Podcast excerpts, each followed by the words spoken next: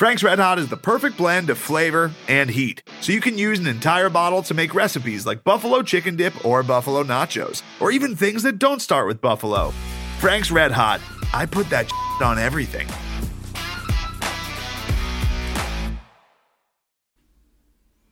Hey, Craig. Hey, sorry, don't have my volume turned up on my phone, and and because I'm really fancy and it's it's not working. Yeah, whatever. There's no is- no theme song happening? today. Uh, I, I think my uh my um my phone is set up to my uh my phone is set up Bluetooth to my headphones, so it, it's Oh, that's playing in my prob- yeah, headphones. that's probably it. Maybe I'll maybe I'll uh maybe I'll just you know throw it in here on the edit.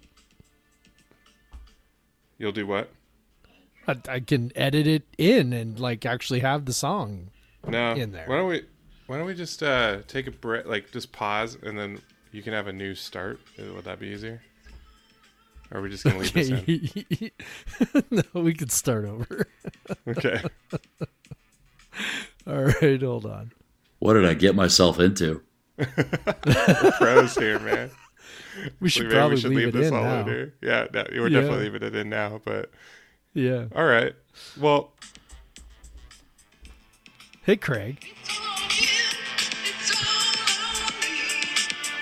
had to play the theme song. Had to get it in there.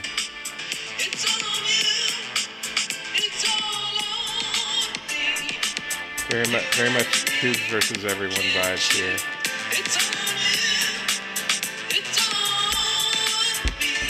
So once again, our theme song, uh, written and composed. Oh, favorite part.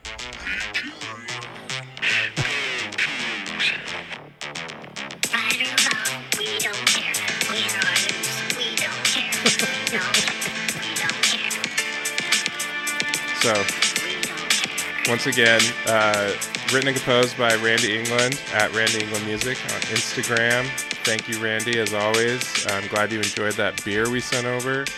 Um, it's nice to be all professional, have a song that I'm playing out of my phone into the microphone. Really classy up here. Uh, but yeah, um, welcome to Podcast versus Everyone. I'm Craig Powers. This is episode 116, I believe. Um, and with me is Jeff Newser.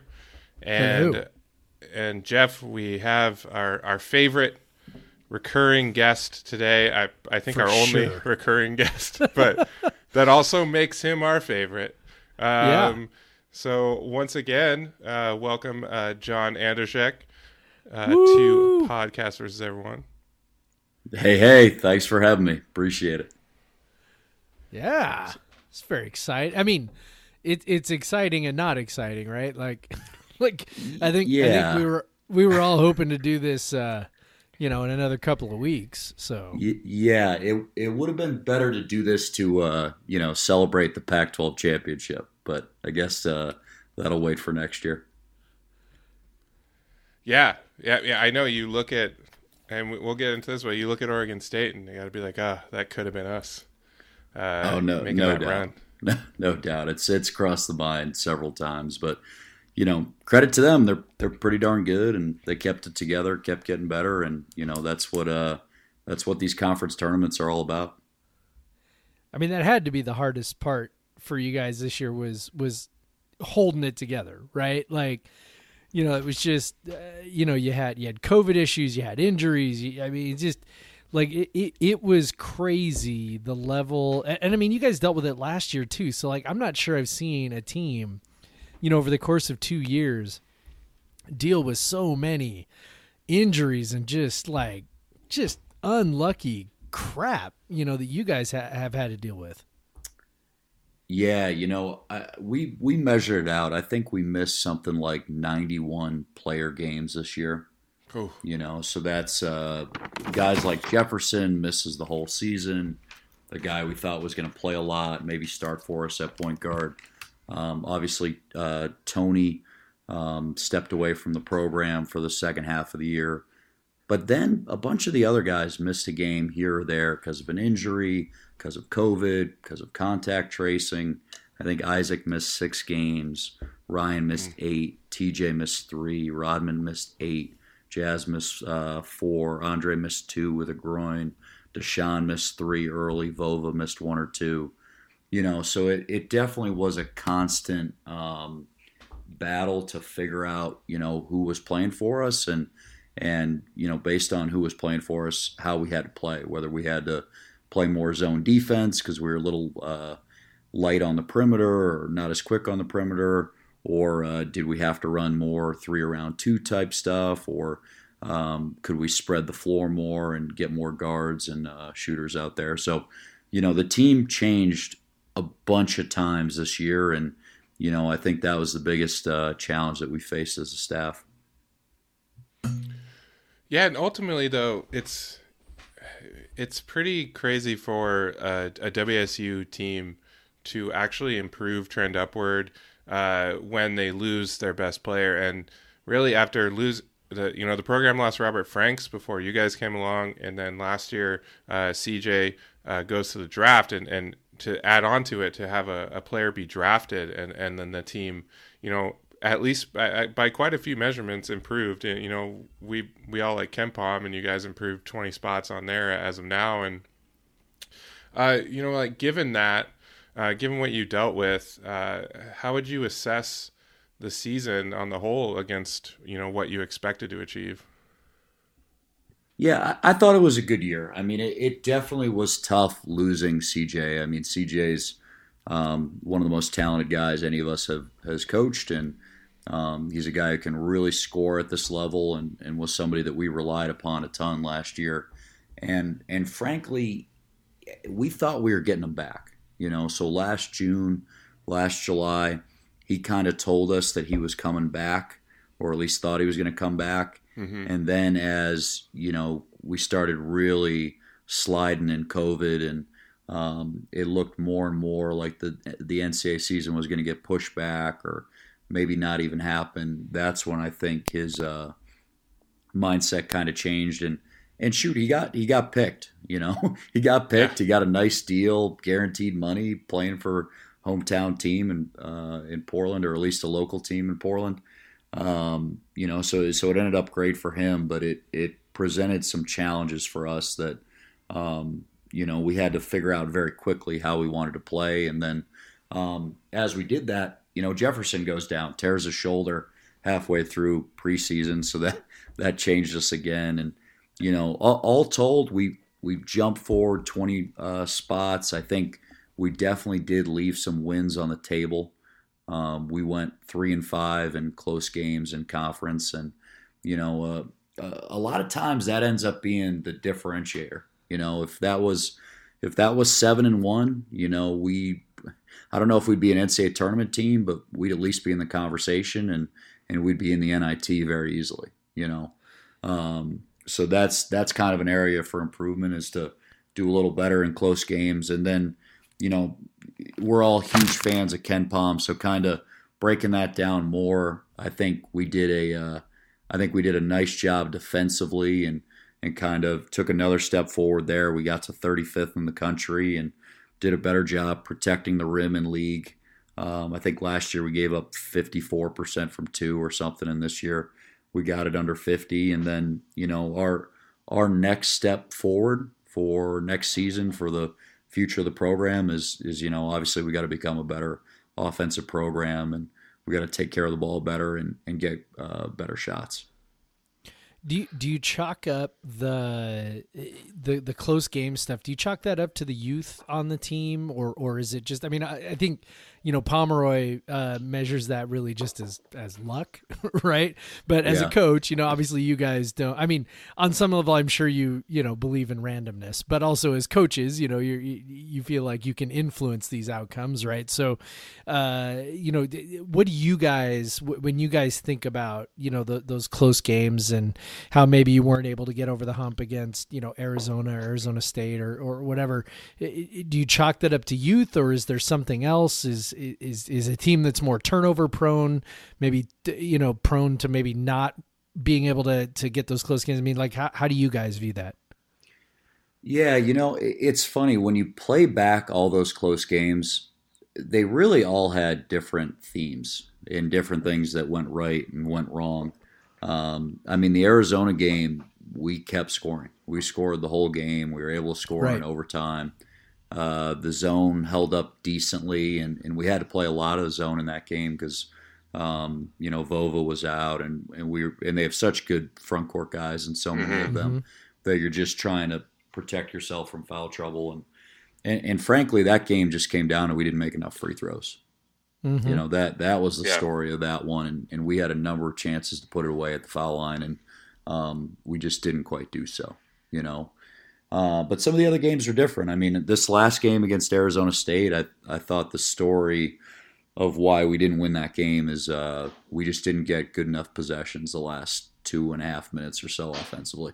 Um, whether that was the the tie up on the inbounds play or you know a couple of possessions where we had the ball in the middle of the floor and I think we turned it over on one and didn't get a great shot on the other. Um, you know, but they, they all they all go they all go differently. You know, Oregon State we didn't quite get enough stops uh, down the stretch of the second half. Um, you know, so some of that's youth for sure. I, I think all of those things, the more opportunities you have in those situations, the more uh, the game slows down for you and you feel more comfortable about what we're trying to accomplish every play. So, you know, I think having the team or most of the team back next year, that should help there.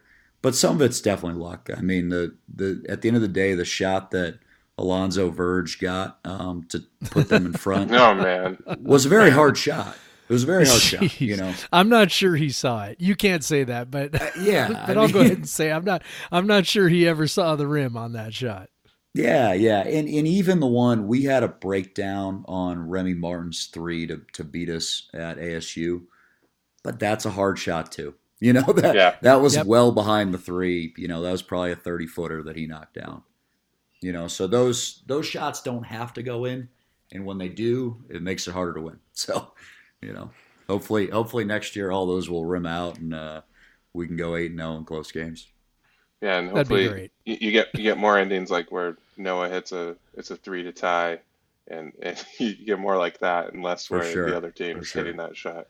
I will Yeah. say the Oregon State game. Uh, Jeff and I have more theories on on uh, on why you guys lost that game, but uh, we know you guys can't get into you you can't get into that. No. Um, I, I'll laugh. I will laugh on that, but I, I will give no Yeah. comments. Yeah, yeah. you don't need one of those letters coming from Larry Scott. No, no question. No, well, only for a couple more months from him. Yeah, yeah. no comment. Yeah. So, I- I mean, you guys improved on defense this year, as you said, but uh, you you you did it a, very different way than than you did than what you did in the previous season. Um, you had to play zone.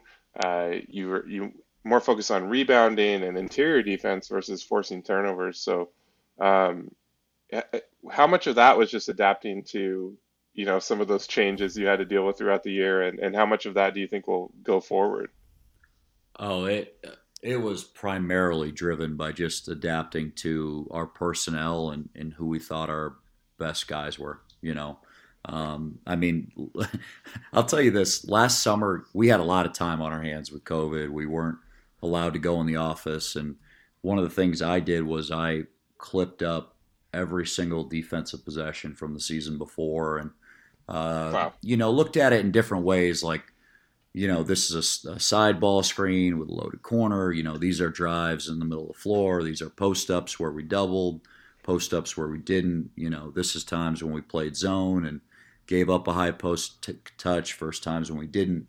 You know, so we really cut it down in a fine grained way. And and the funny thing is, one of the takeaways we had from it is we're playing too much zone. We need to play less zone. you know, we're we're better in man. You know, and. uh and then but then this team this year you know one of the strengths of our team was that we're really big. We can put out some lineups Mhm. out there that are some of the taller tallest lineups in the whole country. Yep. you know and and when you do that and the other team goes the other way and they try to play smaller and quicker and put more shooting out there you're probably better off playing zone. You know and and i think uh, i think overall we had some success in zone um, we will do we'll do our full post mortem, you know, autopsy analysis of the season and figure out if we played the right amount or a little too much or a little too little or whatever it may be. But it, it definitely helped us. I mean, it it uh, was the primary reason why we stymied Cal uh, mm-hmm. at home. It, it helped us at UW. It helped us in some other games. Um, you know, but but the biggest part of us defensively is we were able to play bigger, whether it was man or zone, and try to take teams off the three and know that this year we were going to have a lot more success defending the rim and making guys making guys miss when they did get uh, close to the bucket. Yeah, it's funny kind of, because you, oh, oh sorry, go ahead, Jeff. Craig. Go well, I was going to say you kind of you kind of forced us, uh, Jeff and I particularly, and a lot of fans, to have a bit of a crisis of identity because I'll in, in, full disclosure, our very first tweet from our podcast account was "Zone is for cowards." so, you know, obviously we are of the Bennett ilk over here. So, yes. Uh, but but uh, uh, you know, it, it, was plain to see at times when you guys needed to do zone, and and we have to say, uh, there there's another team across the state that zones almost exclusively, and their zone was awful this year, and your zone was pretty effective at you know for the most part. Uh, definitely, uh, probably more effective than the worst defense in the Pac-12. Um, but uh, uh, but yeah, so it. I mean, you got to do what you got to do sometimes. And like you said, you guys are huge, uh, and and you know it, it's when you got a, like a seven footer in the middle that can just bother people and maybe not you know maybe not have to guard someone uh, guard a six eight quick dude uh, I can see why you guys would be going to zone. So so maybe we'll have to revise our zonas for cowards uh, well, going forward. I'll, I'll say I'll go ahead and say that you know the my main complaints about zones you guys didn't really have nearly as many issues with and and probably a lot because you were so big you know you were still able to chase guys off the three point line and you know then obviously you know you collapse and and not allow easy looks at the rim. And then also uh, you didn't get beat up on the boards. So I, I guess if you can play a zone without giving up a ton of open threes and without giving up a ton of offensive rebounds then you know that's i mean that's still a pretty pretty dang good defense. And and that's what you guys were able to do. Yeah it, it, it worked out for us. And it, it had its moments where it was pretty darn good. And um, I, I, think one thing we will steal from this year for sure is that we had a lot of success playing zone on end line out of bounds. Um, and what's great about it is you can basically put three guys right under the rim and almost take the layup out of the game. You know, and you take your take your strong side guard and bring them all the way over to the corner to take away threes and and what's beautiful about that is they have the backboard in the way.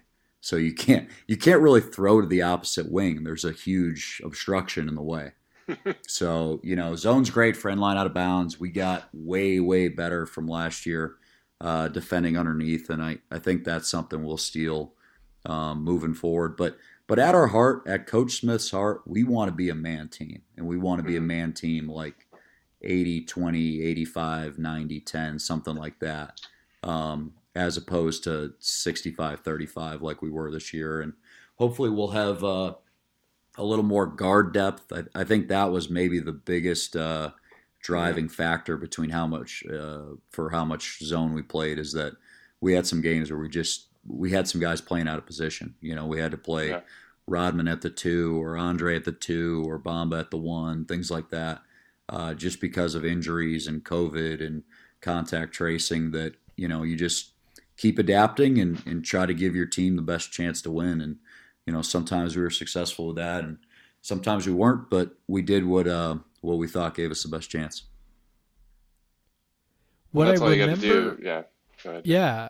I say I remember we had this conversation, you know, a year ago talking about what you would guys what you guys would need to do to take that step forward on defense and and I know the the two point defense was kind of the biggie. Um, you know, like hey, if we if we just get you know this much better at this, we can make you know this big of a jump. And and I think that um, you know the jump I think exceeded at least our expectations in terms of what you guys were able to do. And so so I've been kind of like trying to look at the offense now and kind of think like okay. Uh, you know, where's where's that improvement? Similar kind of improvement. Like where where could it go? And so the two things that jump out to me. Obviously, I, I think for anybody who watched one is turnovers. you know, that's that's the biggie biggie, right?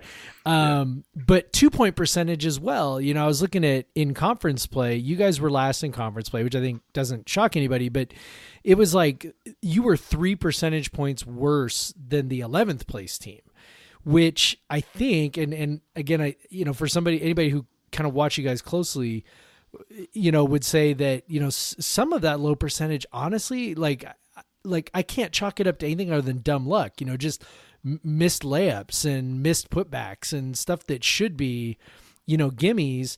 And so, you know, I kind of look at the offense and go, okay, so you finished 208 in adjusted efficiency, but like I go, you know, if if you can somehow, you know, between both maybe eliminating some of the the dumb luck, right? The variance, but also, you know, the improvement of all these freshmen becoming sophomores and getting stronger and better finishers and those kinds of things. And then, you know, you you reduce your turnovers to something just even kind of middling.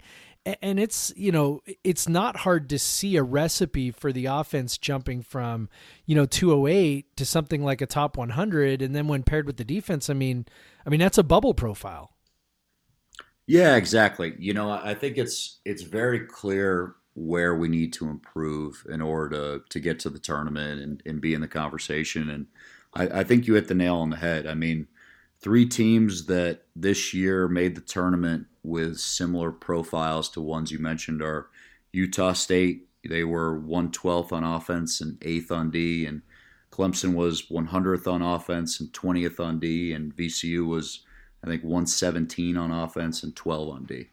And that's uh, that's probably what we got to look like next year to make that run is to to take another small step forward on defense. And and that probably comes naturally just by you know hopefully having uh, better injury luck and and staying big and just getting a little older.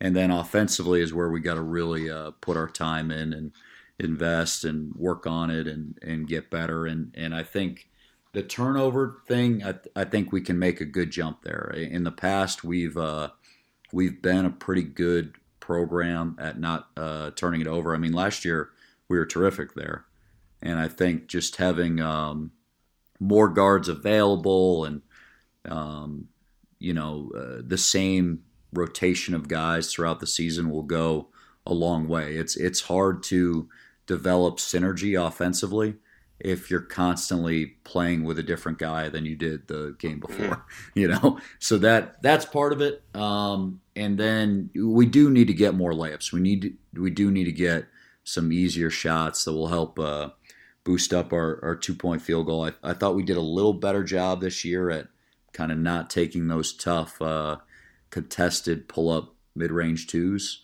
Um, yeah. But we still we still got a ways to go there. You know, we still have room for improvement um, in terms of, of shot selection. Um, but as far as our staff and our guys, I, I don't think there's any confusion in the program about where the strides need to be made for us to to get into the upper half of this league and, and to have a shot at the tournament. Yeah, and the funny thing to put a little number on, uh, Jeff mentioned the putbacks, and we kind of had a, a, joke about it on a, on a previous podcast because he, he mentioned that, and then I looked at the numbers, and it, it really it, it, it's kind of baffling. But Dishon Jackson was, I mean, it's not that many shots. Obviously, it's like it's like a handful of shots, but he shot 31 percent on putbacks. Like wow. so, yeah, like you you wouldn't expect that from him, right? Uh, like I'll be honest, that's on putbacks. I'll be honest, I didn't know that stat. I I kind of I'm mad at myself. I wish I would have known that. We that's something we could work on. There's there's drills for that for sure that's courtesy of Hoop Math. I, I love Hoop Math. Uh, they, he break he's got a he's got a breakdown of uh, offensive rebound putbacks, and even FA FA was only fifty percent, which for him is is below his uh, normal percentage. So, yeah. Um, but uh, shout out to uh, uh, Yaki. He was one hundred percent on his putbacks. So, um, good for him. that so that makes him what twenty two percent on all the other field goals. yeah, I know. All the yeah. other twos. yeah, exactly. Yeah, no, he he'll get better there. He's got to get better there. He knows it. Yeah.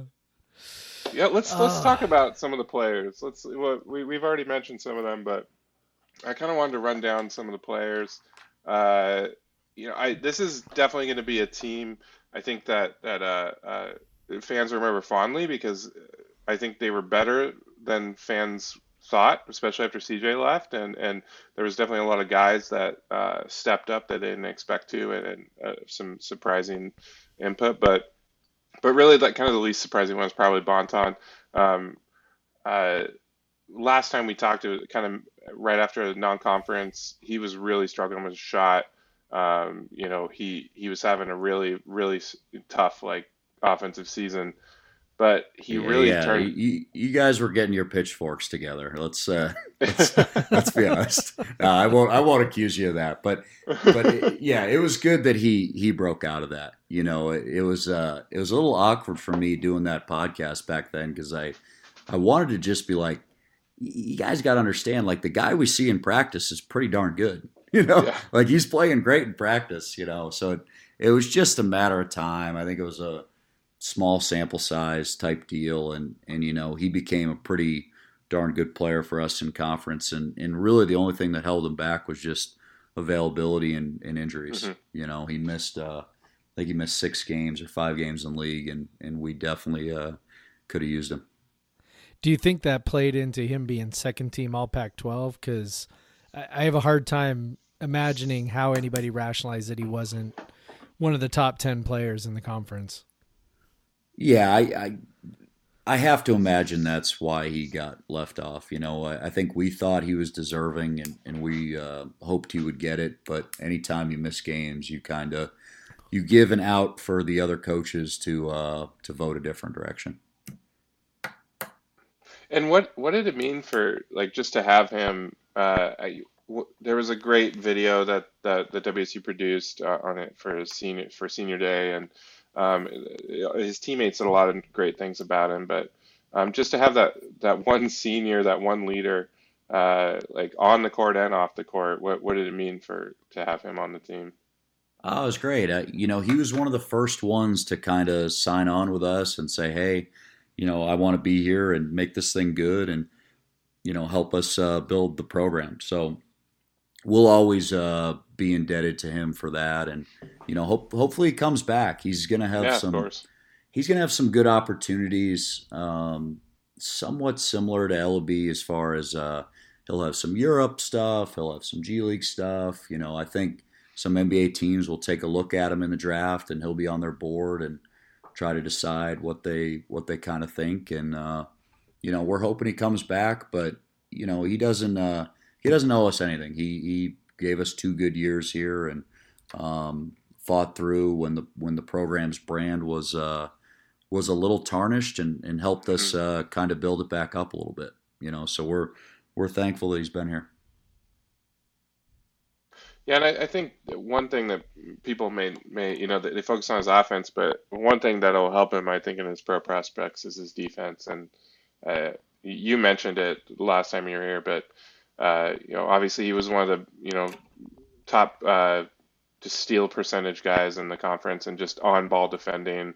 Uh, he was defending tough guys all the time. So, uh, you know, w- when you start going to the pro level, people look at that and and sometimes you see guys that are great offensively and don't end up making it, and it's because of that defensive side. So, uh, I, I, think you guys uh, you know, I don't know if you had an influence on him or if he was just already a a, a guy that loved playing defense, but it was very clear. You know, I, you, you don't see a six three guy block as many shots as he does, and uh, he just he very clearly loves uh, shutting someone down. So.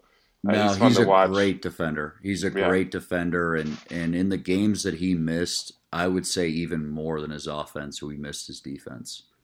Yeah. Um, like the the UW home game, the the game that mm-hmm. we shall not speak about um, a, a, big part of why we had to play so much zone is that they were they're they're quick. That's one of the strengths of their team. They have a lot of guards and and they can go by you. And uh, without him playing, we just felt we didn't have enough guys that could uh, keep them in front man to man. So we had to play a lot of zone, similar to the Arizona State road game. You know, so we'll. Um, you know, so he's super, super valuable on that end. And then, you know, the the other thing I'd say to for Isaac too is it's not easy uh, to shoulder as large of an offensive load as we've uh, mm-hmm. asked him to shoulder the last two years. You know, it's it's hard to do that and and take uh, a third of our shots or whatever it may be, and and to be able to do it efficiently every single game. You know what I mean? If if he were able to be uh, super efficient every single game at that usage, you know, he'd be a lottery pick. You know, so it's um, I, I admire him. I'm I'm happy he uh, worked as hard for the team as he did, and um, he made the program better. From a coaching standpoint, talk for a sec about how you know what kind of player is willing to take on that because I, I think fans have sort of this idea that players are, are sort of lining up to be the guy who takes 20 shots and uh, and, my impression from being around uh, being around programs and and you know seeing players and and watching a lot of basketball is that it, it really does take kind of a special mentality to want to be that guy. And very few guys are are able to pull it off, but um, it's not that many more guys who are even sort of willing to try. And, you know, so Isaac, you know, obviously did that. Noah picked up that mantle, you know, for a brief time while Isaac was out. Um, you know, that's a thing that I, I think is, it seems to be sort of, like like either you kind of have it or you don't as as a player mentality and you know and Isaac really kind of seemed to have that and and maybe Noah does too you know going forward yeah, for sure. No, it takes a uh, fearlessness. I think that's the most important thing. Is like uh, you got to know that you know there's going to be some of those days where you're going to shoot 15 times and only make three of them, and you got to have tough enough skin to to be able to take that criticism, whether it's uh, from fans, whether it's from your your coaches, whatever it may be, and and stay confident and keep coming back. And and I think Elleby and Isaac and Noah uh, and Bamba too as well have all had that quality that uh, they're able to just keep staying aggressive, whether they've made their last five shots, missed their last five shots, whatever it may be. They're not um, two faced. Yeah, I'll say Jeff has mentioned that he, he sees that in Bamba as well. That he's uh he kind of has that that that tendency to he can be the number one guy if if necessary. Yeah, I, I think, you know, we'll see. We haven't seen him in live, live action yet this year, but I think Jefferson may have that as well. Oh, yeah. um, just that sort of competitive, fearless streak, you know, um, whatever. The, he'll try to make a big shot. He'll try to take a big shot. And, and yeah, Bamba, Bamba had some games where he was uh, our best offensive player on the floor, you know, mm-hmm. which is, uh, which is pretty impressive for, for a freshman. Is that fearlessness something that you guys actively look for when you're recruiting? Because it sure seems like you've got a lot of guys on your team. I mean, you mentioned, you know, a bunch of the guards, but I mean, I look at, you know, I look at FA, I look at Dishon. I like, I'm like, you know, those guys, they, they you know, for freshmen, they didn't back down from anybody this year, and and so I'm I'm kind of thinking maybe that that's a thing that you guys, you know, actually scout for. Uh, one hundred percent, one hundred percent. Like you, you you got to believe. I mean, we, uh, you know, all these conferences are, are similar. They have a, a certain ingrained hierarchy uh, based on the tradition of the programs that says, you know, these four teams are supposed to finish toward the top, and these ones are supposed to finish toward the middle, and and so on and so forth. And and we want guys that aren't going to buy into that. Mm-hmm. You know, that that don't believe that uh, Arizona should beat us. You know what I mean? And that are going to be really upset if we lose to UCLA. You know, like that's that's where we need to be mentally is that it's not okay to lose to UCLA. It's not okay to lose at Arizona even though the program historically doesn't win at Arizona. You know, so that's that's kind of where we want to get to and and I think Dishon and FA and Bamba and Isaac and Noah those are all really good examples of guys with that mindset. Like, you know, when we played USC and, and we didn't beat them this year, but Dishon approached that game like, yeah, I know Evan. I played against Evan. We can beat Evan. You know, like it, it wasn't. It wasn't like, oh, That's you know, I'm I'm playing a future, you know, NBA All Star and so on and so forth. It was like, I know this guy. He's he's a little. He's not as uh, strong as I am. He's a little taller, maybe a Yeah. little more athletic, but I can push him around a little bit. Like, you know, that's that's kind of his mindset, and and that's what we need for sure. And he Yeah, and I've been- definitely did. yeah, I've I, I've been a bit that guy because you know Evan, you know, there's been some clips of him like guarding a guard and then switching to the big and, and you know like impressive and he is a very good defensive player. He's a very good player, obviously. Like he's going to be a very good NBA player. But Oh yeah, but but when you when USC came to Pullman, Dishon bullied him so much that they switched Evan and put Isaiah on on Dishon. Because like Dishon was just you guys fed it into Dishon like three possessions in a row, and he either got fouled or he scored, and then they just switched him off. And this is the Pac-12 Defensive Player of the Year, and and and Dishon Jackson Des- just bullied him. Yeah, De- Dishon, I think, has a really, really bright future here, and, and I think he has a really bright future on the block. I think he's uh, he's kind of an old school guy that, that Yeah. you can throw it into back to the basket, and he can just keep dribbling three, four, five times, wheel and deal until he can get himself a layup. You know, Did and, you guys- and his go ahead. Oh, so did you guys sort of have like a establish the run mentality with him? Because I feel like you would feed him early in games frequently. Uh, like I feel like Dishon was the first basket in quite a few games. Yeah, I think uh, as our team evolved, we, uh, especially toward the second half of conference, we figured out that we're a big ball team. you know, we are what we are. We're going to try to win ugly. We're going to try to beat you up on the glass. We're going to try to go inside.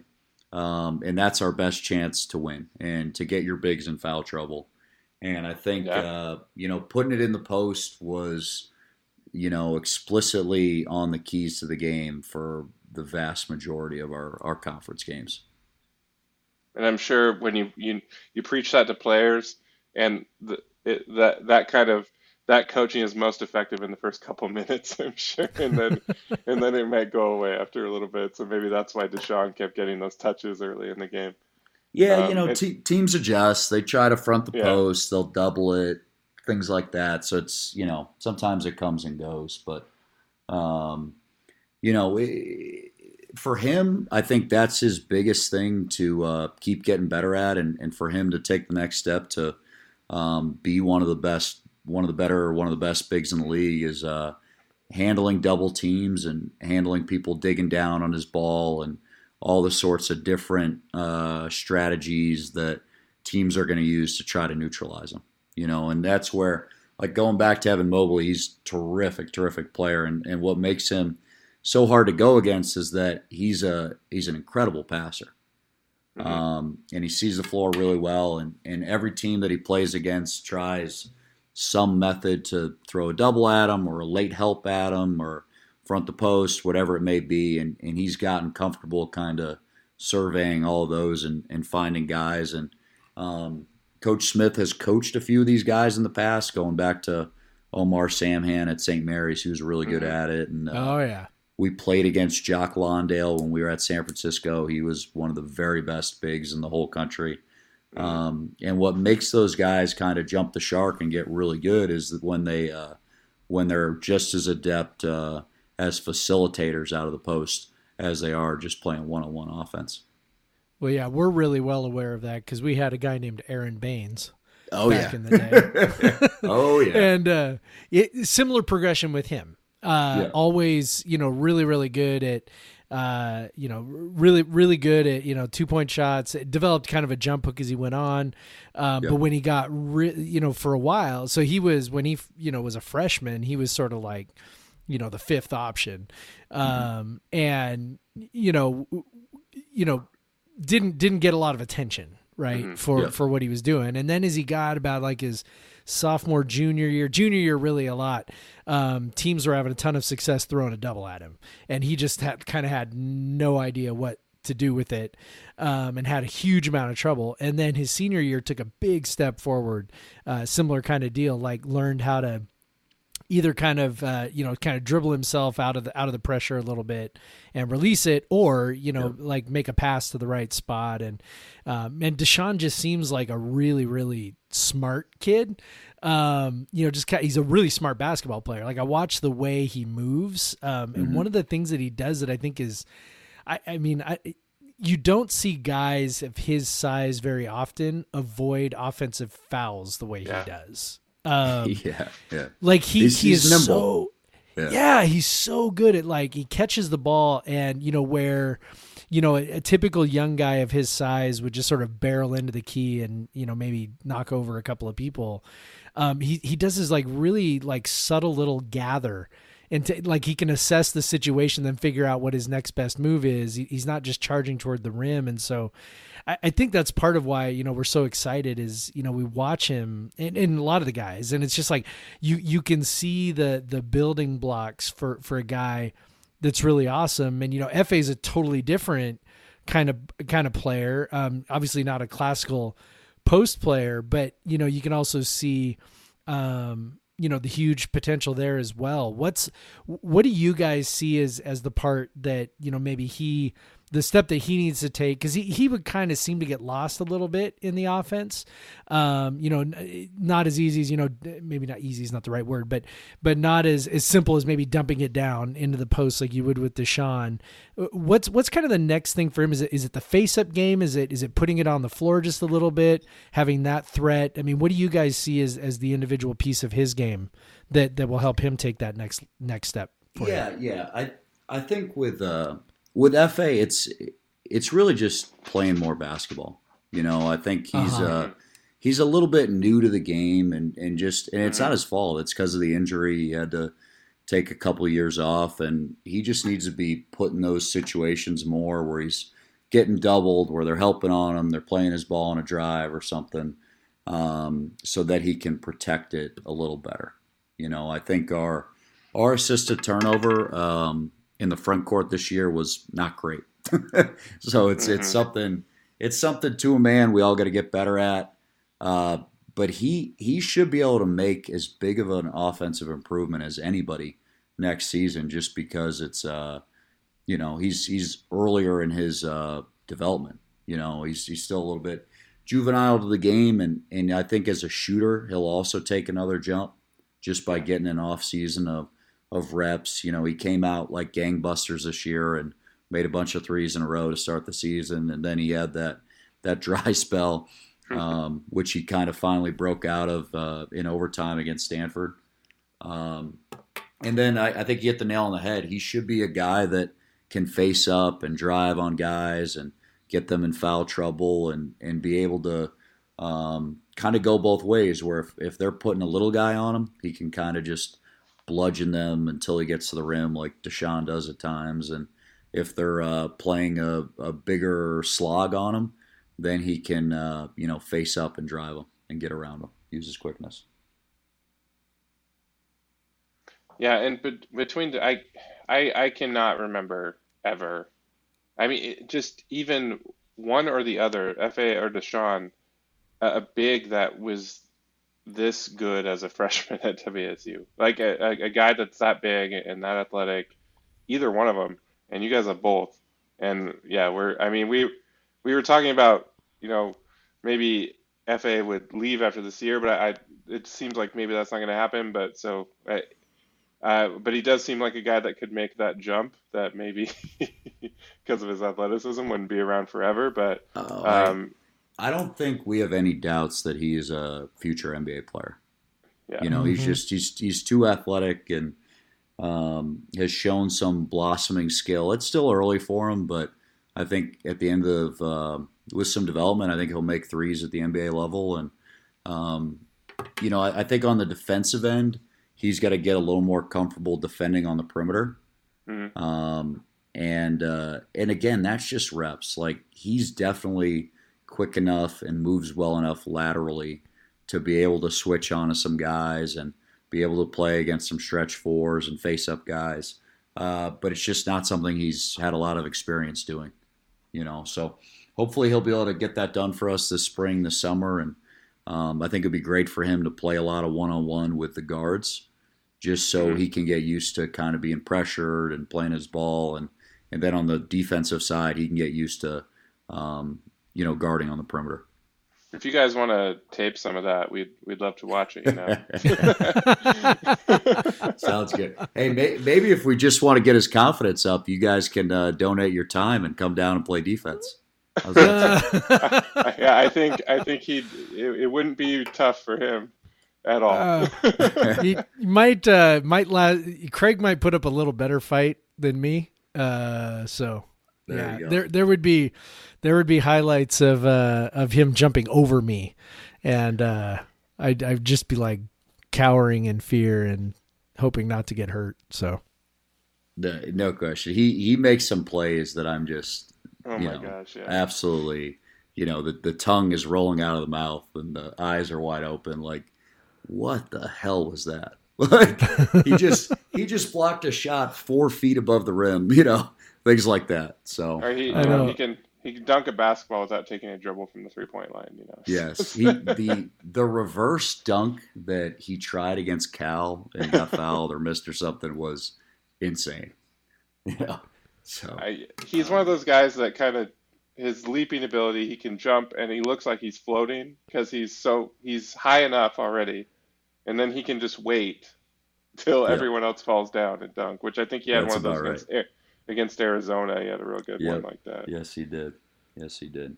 Yeah. But- so you know, I I look too while you guys were talking about Baynes and and Dishon. I mean, I didn't realize.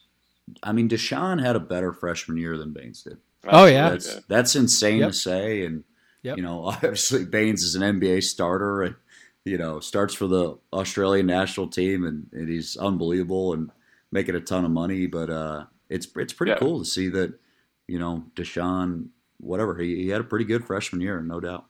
Yeah, that's what we're saying. Like we, uh, I, either one. I, we've never seen bigs at WSU. I mean, you know, at least recently have have seasons like this, and it's exciting, and especially, you know, it's very clear that Dishon, the injury, uh, he was coming back from it even when he was playing, because by mid-season he was a different player, and he and and he was uh, a lot more aggressive, and and yeah, just finish those putbacks, and he'll he'll be good to go. Yeah, people I- don't know he he missed about two months for us this summer because Mhm. he just he had some medical stuff and it took a while for him to get cleared. You know, so he he's actually everything he did this year, he did while kind of coming from behind. Yeah, it's remarkable. And I, I think that, you know, the thing that I have to keep reminding myself of, and, and I guess I don't have to keep reminding myself anymore because the season's over now, but, um, you know, I, even after the Arizona State game, you know, last week, I, I just, you know, I was so like, "Ugh," you know, I, I'm sure you guys were too, you know, it's just like, you know, so frustrated and so, uh, you know, feeling like there, there's just so much meat left on the bone there. And then I just remind myself how young they are, you know, and when I look at, you know, FA and Dishon and, and, you know, some of the other guys, you know, DJ and, uh, Noah and, and, and I, you know, that what they were able to accomplish this year. Um, and then I remind myself that we're talking about, you know, freshmen and sophomores. And it's like, it's, I mean, cause like Craig and I remember what, uh, you know, players like Derrick Low and Aron Baynes and Kyle Weaver and, you know, Robbie Cowgill and these guys when they were sophomores. And it's like that, that season was painful, you know, and then they busted out as juniors, you know, under Tony Bennett, but their sophomore year was, was their freshman sophomores were painful.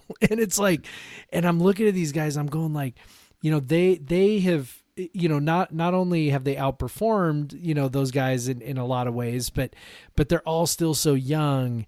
And I, I don't know. I mean as coaches do you guys have to sort of because because i know coaches usually want everything right away. You know it's just kind of you know you guys are greedy and i get it.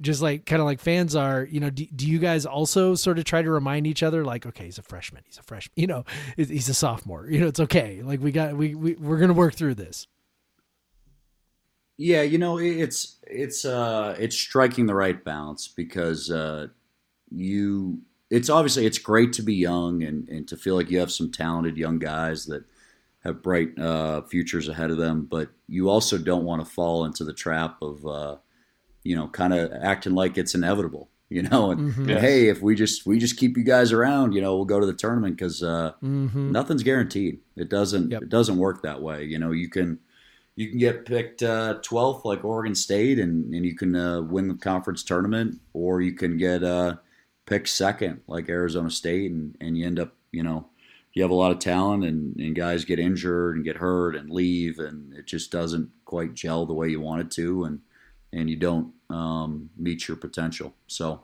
um, we, we got to keep our feet to the fire and, and keep trying to get better and improve both uh, individually and, and collectively. But the, the good news is I, I think all those guys are really uh, growth mindset and hard workers and want to be good. Uh, you know, TJ's great there. Andre's great there. Uh, Dishon is pretty darn good for a big.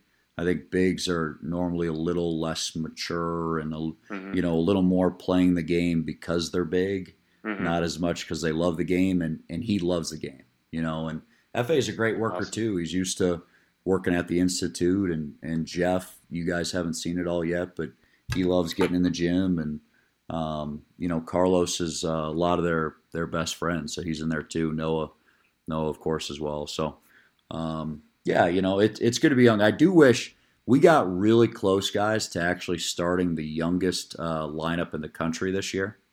We never did it, but if we would have started Noah and four freshmen, so that would have been like Bamba, Andre, Fa, and Dishon.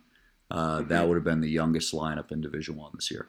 Yeah, I think we thought you guys were going to do that. I can't, there was a game we, we were sure that Bamba was, or maybe Bamba did start one of the games, but yeah, um, but yeah, it kind of what makes us so, uh, you know, uh, optimistic is you you look at guy, at a guy like Noah, and he was last year definitely a, a a, a guy that you looked at as a, a player that would be good, but he'd be you know, uh, a starter, but maybe a, a defensive player, maybe you're like third or fourth option on offense.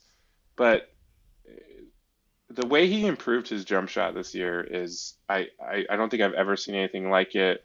Um, I've been thinking about putting the time to dig into the numbers to figure out like has anyone went from making what it was what like four of 20, whatever 27 to uh, shooting as many as he did and making and making them at as high a rate as he did. And then also just you know uh, from a standpoint of that i think that was part of giving him the confidence to be a leader. I mean he had he was over 40% possession usage for two straight games for you guys and it worked out really well. But i mean were you ever expecting him to be a 40 point scorer? Uh, you know like like Incredible. what, what yeah like where, where did that come from like what what is about his personality that you, you talked about the way he works but uh, how does it fit with what you guys want to do and how does it feel that type of growth that he had He's the biggest uh, believer of anybody we've ever coached. I mean, just really, really confident guy, and um, you know, and I mean this in a nice way. Honestly, like believes that if he's in the game, we can beat anybody. You know, and, and that and you need that. You need that.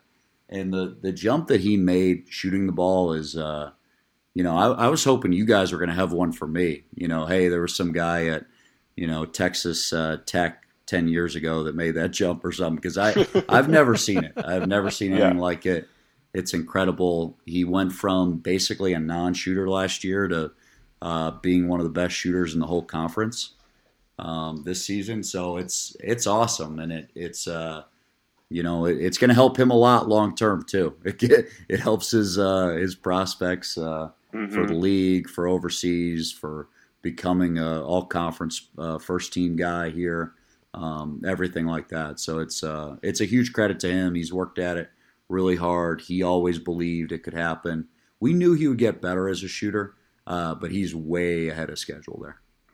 Some might have Yeah, some, say- some people say might so. say some people might say he was the most improved player in the conference i i, I don't know uh, you know Yeah. maybe- Some people we- might say that. I'll tell you this: we we did tell him, hey, you know, when you when you go at the the other team's bench and and you're you're talking some mess, that's not winning you tiebreak votes on this thing. Like, you know, you know, I- Sean Miller's not excited to vote for you for uh, most improved. Don't worry. So, Uh, ah, small price to pay, right? No question. No small question. price to pay. I, you know, I, I think that uh, you know most people I think will focus on the the improved percentage. You know, it's like oh he shot you know fifteen percent last year, whatever. But to it's not even just to go from you know the shooting you know fifteen percent to shooting you know you know damn near forty percent, but it's the volume, Yeah. right? Like like to go from shooting twenty seven in you know I mean, he played 50% of the minutes last year. I mean, he played a lot, you know, um, and was, you know, a mainstay by the end of the year to go from 27 to 124. Um, you know, that's, that's the part that I think is, you know, to me is just, just so bonkers. Um, you know, what, what do you think the, the part of his game that, uh that that, is the thing that he's going to be working on? You know okay so so now he's added a jumper right? So is it the you know is it the ability to drive with either hand? Is it uh the get just getting stronger and trying to be able to get all the way to the rim with more regularity? What's what's the part you guys look for in his development I think it's facilitating for others. Okay. You know, it's it's becoming more of a uh, a playmaker that you know he's he's built the reputation and, and he commands the respect of the defenses where they're going to collapse on his drives. They're going to go over on the ball screens and try to take away his three and and they're going to put two on the ball. You know, they might show, they might blitz, they might help at the rim. And uh, for him, his next step is uh, you know being able to have that ten assist game. You know, um, when the other team decides, hey, we are taking away Noah at all costs. And, and when they do that, he's got to be comfortable uh, knowing that he's playing that game as a playmaker first and foremost. You know, but um, I think he'll do that. I, he's he's uh, been coachable and wants to get better and and uh, wants to be an NBA player like like all of our guys do, and he's got it in him, and um, that's probably his next step. It seems like such a huge mentality to have players that believe they can, you know, be an NBA player, be a professional player, because that seems like they'll just have it. You, don't have to drive them as much to improve. And we talk about, you know, we look at guys like like Klay Thompson, but even less heralded guys like Brock Motum and, and Aron Baynes and stuff eh, that that uh, that made huge improvements at WSU, and then after. Um, it's it's not just because you know Tony Bennett was coaching him or whatever, um, or you know you, or whoever the coach was. It seems like some guys are just just want to be better, and and you don't, and because as good as coaches you got as you guys may be, there's no way you could have coached him from becoming a, basically a non-factor from the three-point line to uh, like a legitimate three-point shooter. Like it's like he just has to like he and and it's cool to hear that there's you know you talk about Dishon and Fa and and and Yaki and, and all these other guys that you you can almost you, in Bamba you can see that they have this in them that they they want to and, and that's got to be nice for you as a coach. Yeah, it's great. It, you know, it kind of takes me back when I was in high school. I had a uh, a gym teacher uh, who taught some other things, but he uh, he, he kind of asked this question of like is there such a thing as in as a extrinsic motivation? You know and, and it kind of got us thinking and it, you really you have to have that kernel of self motivation of intrinsic motivation for the out outside stuff to work. You know if if uh, if Noah or Dishon or Fa if they personally don't have that fire to become the best player that they can be then we don't get a chance to help them put together the blueprint of how to do it. You know, and, and that's more our role. Like we're going to be at our best as coaches if we're spending our thought time and our teaching time just trying to show them the best way to get better and instead of trying to motivate them to want to get better. you know, there's there's a big, big difference and I, I think that's an area we've been blessed as a program is that uh, the guys that we've brought in are very, very hungry to improve. That's great. And I'll say one guy that you guys didn't bring in was Jaz Kunc. Um, Oh, and yeah. it and it really seemed at one point in the season that he was just not going to be part of of the rotation. He wasn't really going to be in there. Um, I think we we maybe there were some injuries going on, but uh, he really turned it on in the last you know half of Pac-12 play, and I we've seen guys with his sort of profile do that, like as seniors, but to see him make that jump was huge. So what what really clicked for him? Was it just getting healthy, or what, was there something else? No, he he gets all the credit on that because uh, you know, to be honest, when the season ended last year, we kind of told him like, "Hey, your your play dipped a little bit in conference, you know, and." we need you to be able to keep making shots against the better teams. You got to be able to keep getting on the offensive glass against the better teams. You got to be able to switch on the smaller guys and be able to help us that way because that's that's your talent. Your your talent is that you are a very mobile, tall, long, athletic guy, um, and we need to be able to use those abilities. And I think he really took that to heart, and and it really uh, made it a priority. Like I'm not fading this year. I'm going to get keep getting better over the course of the year, and I'm not afraid of anybody. And and I think the best. Uh, example of that was that Arizona road game where he grabbed 14 rebounds. I mean, those yeah. were those were real men out there. They got really good front court players like they always do, and uh, you know he was he was one of them. You know he belonged in that uh, in that poker fight for sure. Well, yeah, I think well, if he. Had, yeah, go ahead, Jeff. Sorry. I was gonna say if you had told me before the year that Jaz Kunc would be a you know, 40% minute, 120 offensive rating, seven and a half offensive rebound percentage, 19% defensive rebounding percentage guy in conference, I'd be like, no, no way. like, come on. You're kidding, right? Like, I mean, that's huge. That that is a hugely useful guy. No, we're we're really proud of him. He's done a great job for us. He's been super valuable. His plus minus was good. That that was something that kind of had faded uh, toward the end last season, um, where we were just we were better when he wasn't in the game, and and you know by the end of the stretch, uh, down the stretch this year, we were way better when he was uh, on the court. You know, and that's that's why I think he saw some big playing time, especially the Arizona trip, Stanford, uh, Cal, those type of games, um, and he defends every night. You know, that's uh, he led our team in fewest points allowed this year. Uh, he's super responsible, great help side defender, knows where he's supposed to be. He's vocal on defense, calling the coverages. Um, super valuable, you know. So we're we're lucky to have him for sure.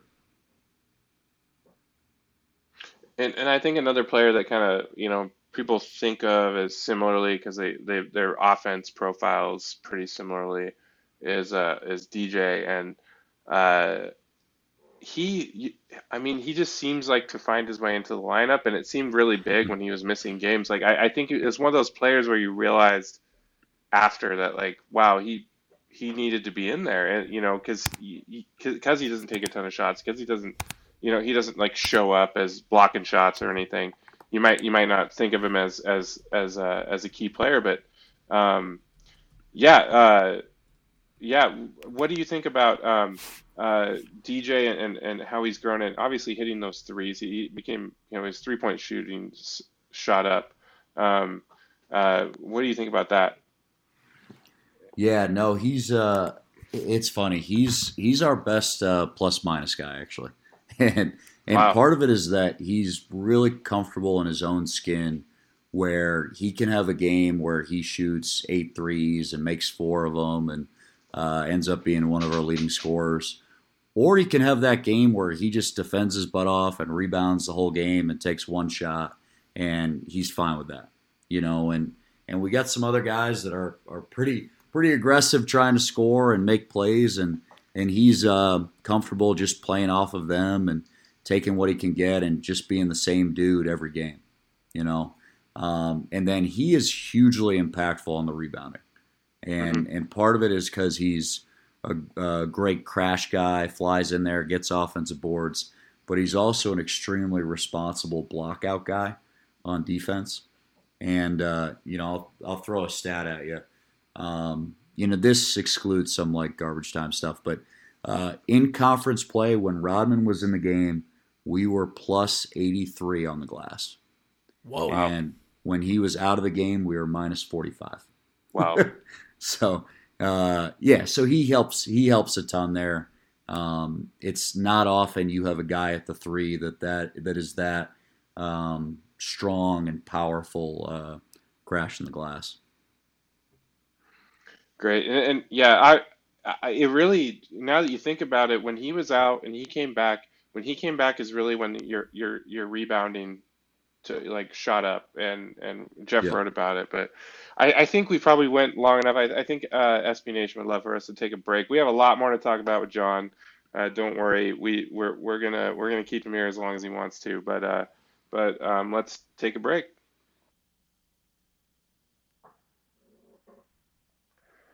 All right, we're back. I, I didn't use the bumper music this time because uh, my phone's pretty much dead. So, uh, and and it, it, it had such a hard time last time. Uh, no reason to make anything Yeah. more difficult for myself.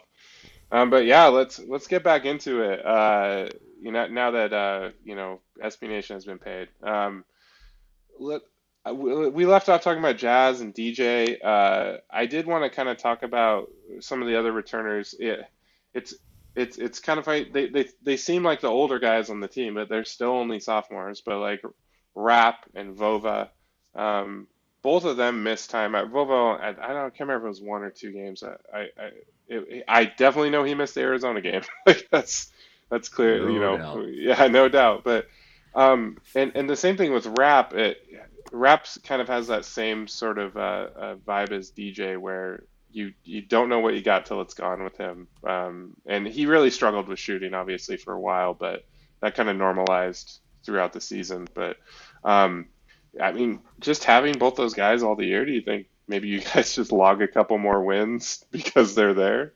Oh, definitely, definitely. It just uh, it just helps when you could play guys in their normal positions. hmm You know, I I can't tell you how valuable that is. It's it's difficult when you know Rodman has to play some of the two, and Andre has to play some of the two, and uh, you know maybe you're playing a five at the four and things like that. Um, Noah's got to play point guard a little bit because uh, it's just stuff that you don't even foresee. It's like uh, you might be lining up for end line out of bounds, and then you realize nobody on the court has ever played that position on that play. You know, so they're looking at the sideline like, what the hell do I do here? You know, so you kind of try to talk them through. So, you know, it's just stuff like that. And then both those guys bring some um, pretty solid things to the table. I mean, Ryan is a good passer that can hmm make plays and ball screens and get other guys shots. Um, and he, he calms us down a little bit. He can uh, settle down the offense and get us uh, more half court quality possessions. And then Vova, I really think, is one of the premier rim protectors uh, in the conference. hmm You know, he doesn't he doesn't necessarily uh, block like a fantastic number of shots, but um, when teams see him down there, they will settle for pull up mid rangers and floaters and things like that. So he uh, he definitely deters them um, from getting easy twos, and we're we're a really really good defensive team when he's in the game. Well, yeah, I think like Rapp and Vova, the same. They're just big guys uh, at their positions, and Yep. it, it seems like defensively, obviously that helps a lot for Rapp too. Um, but yeah, Vova, it just uh, it seems like he learned how to be big better this year. He seemed to, Yeah. he was better at finishing around the basket, better at def- you know defending the rim, like you said. You know, and he changed he changed ends better too. You Mhm. know, uh, I thought there were times last year where his uh, lack of speed, we'll say, uh, you know, looked really, really bad in games. And I thought, I thought there were fewer of those moments this year. There were more plays where he was back on the uh, back in the scene of uh, on the scene of the crime. You know, when they're transitioning for a layup or shooting a three or something, he was back in there to grab a rebound. And he's just a great offensive rebounder. Uh, I mean, it just by standing over guys. Uh, Yeah, he just kind of pushes them under and and uh, you know wedges them there and and grabs them. He's good at it. He uses his uh, his strength and his size well. Yeah, and I, I think you you mentioned Yaki or, or Andre, however, I they mentioned they called him Yaki once on Twitter, so I just I like calling him that. Uh, it's fun to type out, and it's a lot easier to type out than Andre or or Jakimovski. Um, but uh, uh, he had kind of an up and down season, obviously. But you mentioned him playing the two. Uh, he seems to handle the ball really well. And and when when we were looking at him, when you guys recruited him, we were looking at his tape. He looks like a guy that can kind of be that point forward type.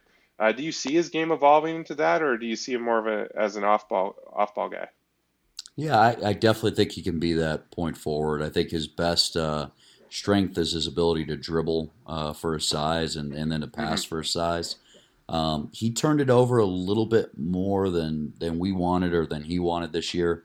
Right. Um, but he, he still made it through conference. I believe he was like uh, I don't know one and a half to one assist to turnover or something like that in league. Um, well, he had a ten so assist made, game, right? Yeah. Yeah. Yep. Yep. He had uh, he had 18 assists on that uh, Stanford Cal weekend, and uh, mm-hmm. you know showed some signs there. I think he's got to he's got to make a jump as a finisher.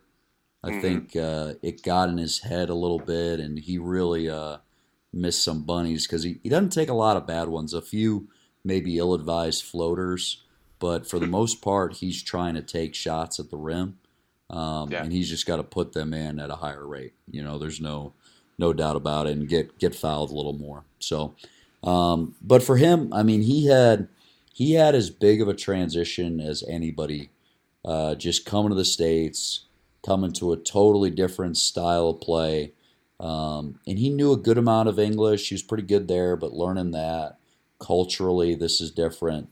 Um, you know, usually the Euro guys get a little better after their first year when there's a a little more uh, stability in their lives. Well, he seemed like a guy. You know, we keep talking about how a lot of these guys are quick learners. You know, he's he seemed like a guy too.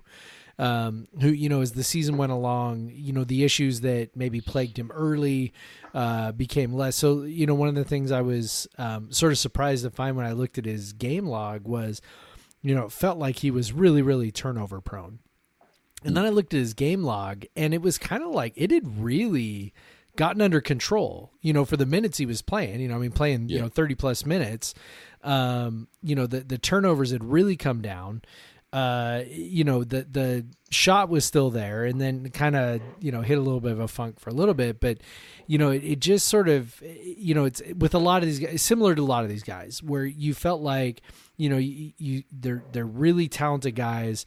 They, they get by on talent for a little bit, defenses adjust, uh, t- try to take away what it is they do well. They go through a little bit of a rough patch, and then they kind of come out the other side. And it it felt like that, you know, a little bit with Andre, especially with um, you know a little bit more of the ball handling duties while Isaac was out.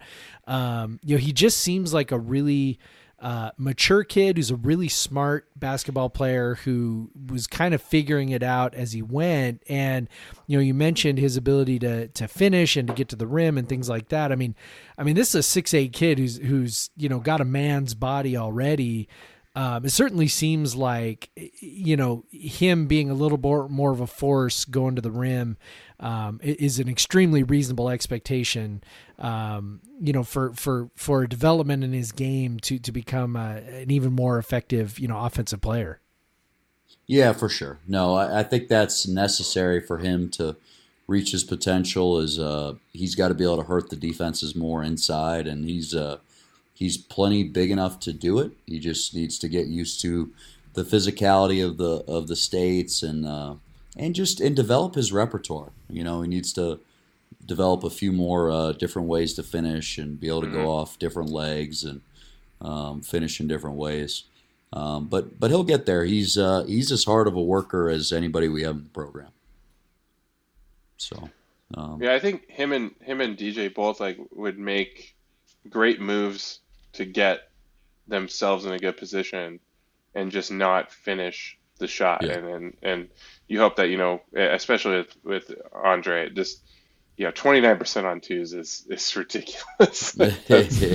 Like for a for a six eight like a six eight built guy like is you know you talk about the floaters he should never shoot a floater like at yeah, that size. yeah. like it should never ever like he should be dunking on people you know? Well and he's athletic. I mean it's not he's not just you know six eight. I mean he's six eight and wide and also pretty good lift. Like yeah, I I'm I'm excited for what he might do next year, uh, getting around the basket. Yeah, he's sure. he's funny because uh, I I thought because I I recruited him. His I expected for this season that he would be pretty successful offensively.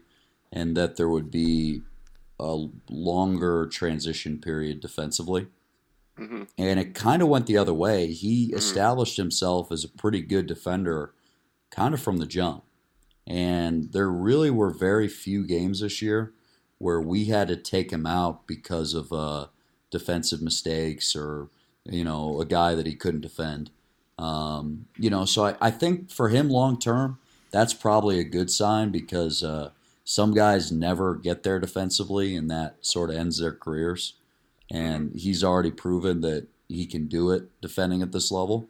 Um, and now he just needs to get more comfortable and more confident on offense and, um, you know, just become a more efficient uh, scorer.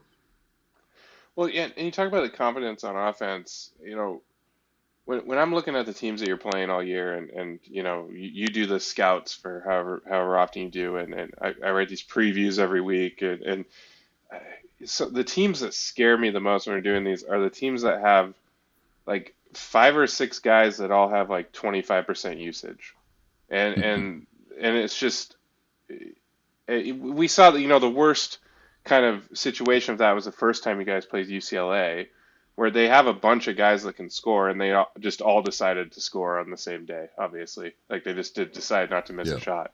But that's you know when you have a bunch of guys that are taking shots and a bunch of guys that are wanting to use the ball um, versus you know you know one guy taking a third of the shots or or whatever. Um, it, it seems like a, a, a tougher to defend, and so do you, do you kind of hope that some of these freshmen that maybe were at kind of you know under 20% usage this year, guys like I think Jakimovski definitely seems like a guy that could be a high usage guy, and and and uh, same with Dishon. I think he seems like a guy that use a lot more. Um, Fa and uh, TJ and, and Yeah. a lot of these guys look seem like guys that have high usage. Do you, do you, could, do you see them, you know, next year getting to that point so you kind of have a more diverse offense? Yeah, I, I think they'll all grow. I mean, like DJ Rodman is still a low usage guy, hmm but he was 10% as a freshman and he went to 13.5 as a sophomore. Which is You know, big, so we, we need that same sort of 3 to 4% increase, um, you know, from all these guys returning back because you hit the nail on the head. It's, it's a lot easier to scout and prepare for a team where one or two guys uh, take the vast majority of the shots. You know, you can come up with ways to double the post, to help on drives, to cover down, to shade a guy left, whatever it may be, um, to try to take away one guy or limit two guys. Uh, it's a lot harder to defend when uh, they're truly balanced and they have basically five guys on the floor that are all at you know 20% usage. When I think of with when I think of guys like like Isaac, if he was at 26% usage, he would be an insanely good like he'd be like a 110 110 Yeah. Rating guy. And and that's that's what we've talked about, you know, I, I don't know if we talk about podcast, but like per, like Jeff and I just messages like if, if if he came back and and some of these other guys kind of took a step forward and maybe he could play off the ball a little more and he was Yeah, more of a yeah. 20 like he would just be a dead ringer he'd probably be a 40% three point shooter but you know 50% from twos probably you know I think he'd probably his three his free throw percentage would tick up but that was a weird thing this year but um yeah, yeah, but it was a weird thing. so what we're saying is come back Isaac but you know Yeah, or, or no go, question, or, or, Isaac. or, or go If- make money whatever you want to If you're listening, come on back. Come on Yeah. back, baby. Let's make a run. Uh, yeah, no, I think getting him off the ball, uh, maybe not all the time, but getting him off the ball more often would Yeah. help him and would help us because it's uh, it's harder to key on a guy if they're off the ball.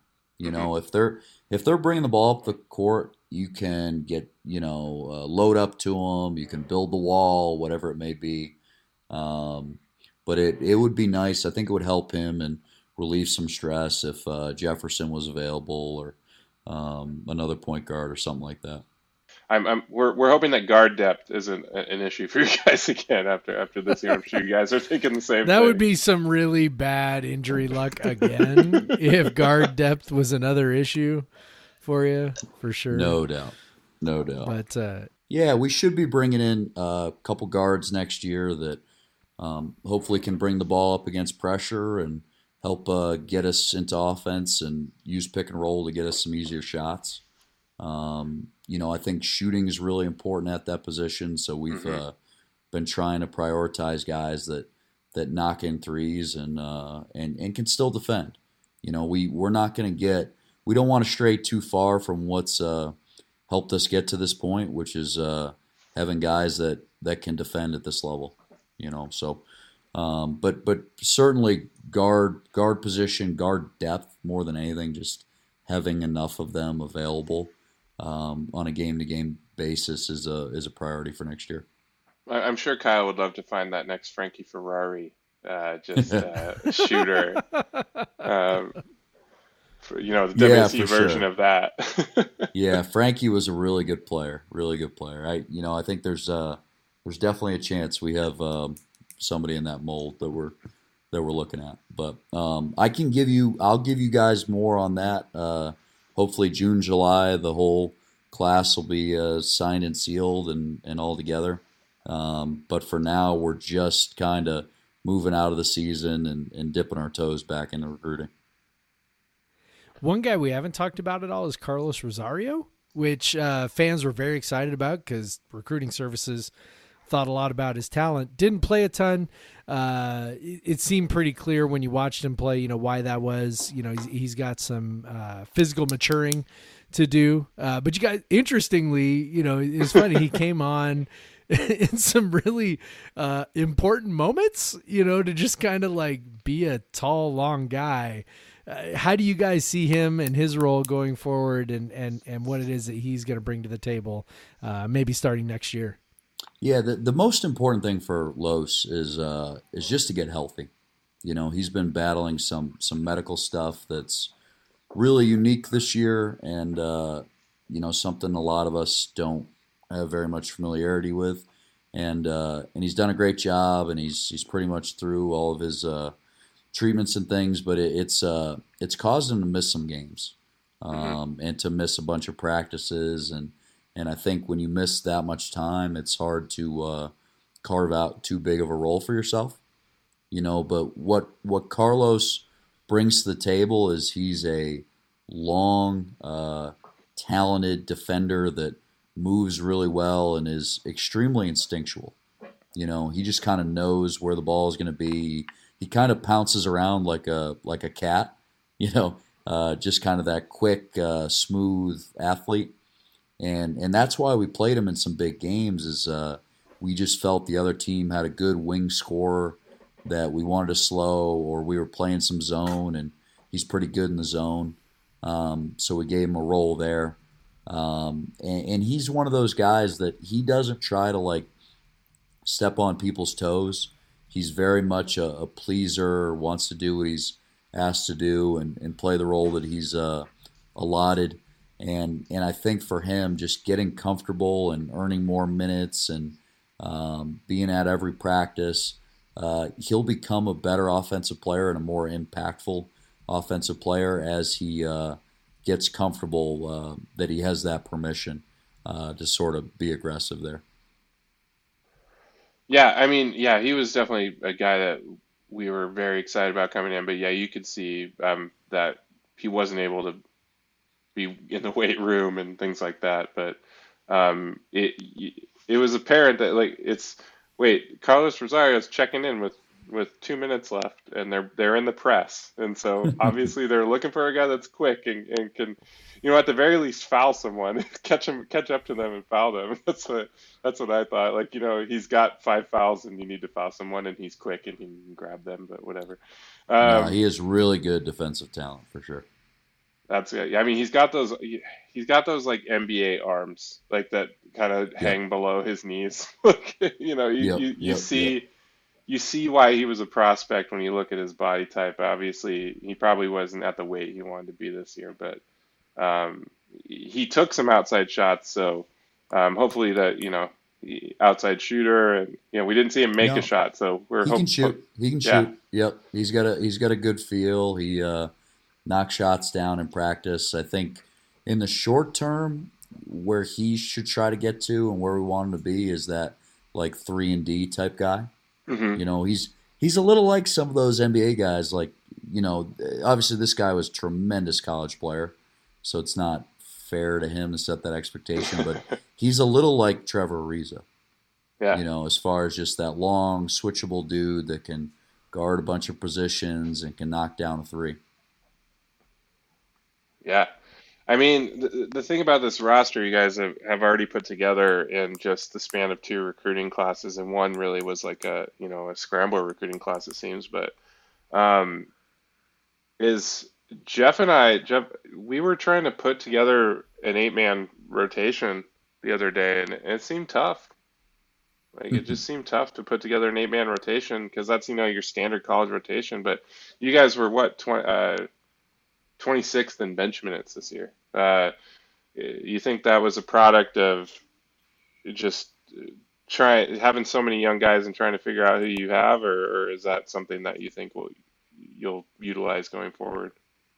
Yeah, you know, I, I think I think Kyle wants to get to where we're playing, you know, eight nine guys, especially toward the end of the season. Um, that's his comfort level as a coach. Now, it's not going to be. We're never going to be the Boeheim where it's six guys. You know, we're not going to get that sparse. Well, it's easier um, when you're standing around on defense for. Half yeah, yeah, yeah. but it's, uh, you know, I, I think part of it is that one of the best things about this team is we we really don't have any bad players.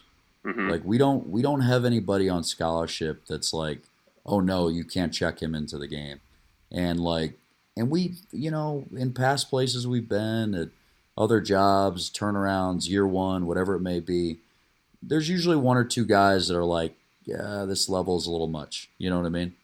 Mm-hmm. But um, I, I think to the credit of our guys, the returners, the incomers, they all bring something to the table where you can check them in and and they have a chance to to impact the game positively. You know, so that's why I think you saw a lot of different guys check in and different player combinations, and then and then the other piece was injuries too. Injuries, injuries, and COVID and contact tracing definitely uh, divided the minutes more than maybe uh, they normally would be. Yeah, and I, it, it, is you know from us as fans, I, I think Jeff, if you want to talk about, we've had the same feeling about this roster. It's like, especially the the guys that played 25 plus percent minutes, you know, eh, like you said on scholarship. I, they all had their moments. Like they all showed yeah. us that, like that's you know Jeff is very high on Bamba because Jeff, like we've seen him have huge games already. Yep. Absolutely. Yeah, I, I, you know, my my thing with Bomba, my my little love affair with TJ Bamba, And I do want to point out, by the way, that I was way ahead of the curve on being the president of the Noah Williams fan club a he year was. ago. He okay? was. I, I was I was the first one on that bandwagon, but you know it's as I look at the roster, it almost feels like both uh, awesome and like like a terrible problem to have, right? Where um, you know, it's in some ways I think with with coaches, and you can correct me if I'm wrong, but it's like okay, so if you've got you know seven or you know like like seven or eight you know defined guys who are clearly kind of your best guys, in some ways I think that makes it a little bit easier because you kind of go okay, you know these are my guys. Um, you know when you've got you know 10 11 guys who could really help you win you know then it's sort of like the you know kind of this bouncing act i mean i, I know that for example you know we spent just spent a bunch of time talking about you know andre and it's like well he you know barely played in those two games against arizona state so you know it, you kind of end up you know and vova i know had some times where kind of his his minutes kind of came mm-hmm. and went um you know maybe like from a from a coaching perspective you know how is it trying trying to kind of manage that when when yes you've got you know kind of all these guys you can deploy as needed and as necessary for specific situations but also you know trying to manage all these guys who obviously are very competitive and want to play yeah it's hard it's hard there's no question about it um, i think you're you're definitely better as a program when you have a lot of competition and yeah. guys can't uh, get complacent about their playing time. And yeah. n- not that we had that at all, but you know there are programs and places we've been at the past where it's like, you know, this guy just knows that no one's playing over him. You know, he's he's going to play every minute that he wants to play. You know, so the one of the things that was nice about this year is that, especially in the front court and then at those forward spots, there were a number of different guys that could help us from game to game, and so you know it it really did create that iron sharpens iron of like, all right, I got to be at my best because you know we got Jaz, we got Rodman, we got Andre, we got Bamba. They all can kind of play that same position, um, Mm-hmm. you know. So you know we you gotta you gotta keep it coming. You gotta have a good practice. You know every uh, every rep is important. Now the the downside of that is you want guys to be confident, and in order Yeah. to be confident, you know you can't be hearing footsteps and looking over your shoulder. So you know that's the that's the challenge for us as coaches is uh, you know eventually you kind of want to figure out who the number one guy is at that position and who the backup is and who's kind of the auxiliary um, type role. Um, but for this year, that to be honest with you, that never really settled out because uh, we were just injured all the time. You know, you you, you didn't have Yeah. stretches of you know the same uh, eight guys being available for 15 games in a row. It just never happened for us. Well, yeah, you guys had two players that started, played and started every game, and and that Yeah. was it. You know, Fa Yeah. and Noah, and Yeah, then they- you know Isaac missed six, and then the Arizona game I would never count Yeah. for him and never hold against him ever in my life. Yeah, but yeah. uh, but like he like you, I mean, missing. Yeah. I mean, missing because I, Isaac ends up at 66% minutes. I, I'm assuming you guys assumed he would be more 85 to 90% minutes. Yeah, for sure, for sure. And, and and Dishon, if he's not hurt at the start of the season, is probably more of a sixty percent minute guy. And and so you, it's just we've we've already hit the we've already talked about this, but it's it's it's crazy when you when you start looking at the games when you're just looking. You know, we're looking at the KenPom page, like you're just looking at there was 27 games and, and there's only two guys that played in all those games. That's not normal. Like team like team teams Yeah. don't usually have that many guys miss that much time all the time. Like it's crazy. One of our one of our two Iron Men that you know never missed a game ends up being the guy who had the catastrophic you know knee injury where he tore every Yeah. ligament you know that he has. So it's just it's it's Right. amazing, you know. And, and Fa didn't miss uh, didn't miss a second this year. So Well, and Noah, Um, um, and, and Noah on the non-flagrant foul uh, took quite a hit too. So it's impressive that he was able to get in every game too. Yep, Um, yep, yep. No, those two are tough. They, those two show up and uh, don't miss practices and definitely don't miss games. So it's uh, you know, the best the best ability is availability. You know, it's kind of a corny thing, but it matters. It helps a lot as a coach. It's hard to prepare for teams when you don't know who's going to play or who's not going to play. Um, you know, so hopefully we can do better with this next year. I I do think COVID had a lot to do with it. To be honest, Yeah. I think even uh, even some of the injury stuff. I think you know I, I I think guys didn't get as much sleep this year as they normally would, Hmm. um, and part of that is like they're the fans don't really know this, but they're testing every day, and most of those tests are at like 7 a.m., 6 a.m., Wow. 7:30, 8 a.m. And, and college kids, you know, they're night owls for the most part. A lot of them Yeah. are up. No, no. This Yeah, is, yeah, This is a you know. complete revelation to Craig and I. Yeah. yeah, so sure. I- it's tricky. It's tricky. I signed up for one. all the 7:30 a.m. classes when I was in school. There you go. we all did, right? Yeah. No well, you must have. You must have, I- John, because you graduated. In I learned and a my half years, lesson so after you one I- semester, hey, man. No, no, no. I, I avoided I avoided every class before noon like the plague. You know, and I and I'm still kind of I'm still kind of wired that way. I I would much rather work till 2 a.m. and then you know come in the office at 10 like that. We're well aware that of this at this feels point. more John. comfortable to me. We're we're well aware of this at this point. So Yeah. Hey, that that's that's when you're cutting up every single defensive play of an entire season. You got to be up pretty late, That's uh, right. having that film room to yourself. hey, there was some time this summer, man. It it, it uh you know it got boring at times. I'll, I'll admit. Oh yeah, when you when you said you texted us and said, "Hey, I'll come on your pod," like, the, yeah, he must be bored. Seriously, we were like, wow, how bored is John right now? Uh, it- well, normally Yeah. we're traveling around. We're we're going Right. to Europe or we're Yeah, going to LA watching a game. We're in Vegas for AAU, and um, we're now at one year straight of no recruiting. It's uh, no off-campus Yeah. recruiting. It's uh, Totally. it, kind of boggles the mind to be honest. Yeah, no no FAs, no Andres. Uh, you know, finding those guys out there. Um, Yeah, we're yeah. doing the best we can, trying to use film, um, online Mhm. stuff, doing Zooms, WhatsApp, making calls. Uh, but yeah, it you know it, it leads to a lot more uncertainty and variance in recruiting. I, I think it probably helped us last year with Dishon and Fa. They maybe uh, I think we would have held on. I think we would have gotten them either way, but they Mhm. probably would have played in one or two more big tournaments where you know there's a chance a Kansas sees them or something, and uh, you know comes comes knocking.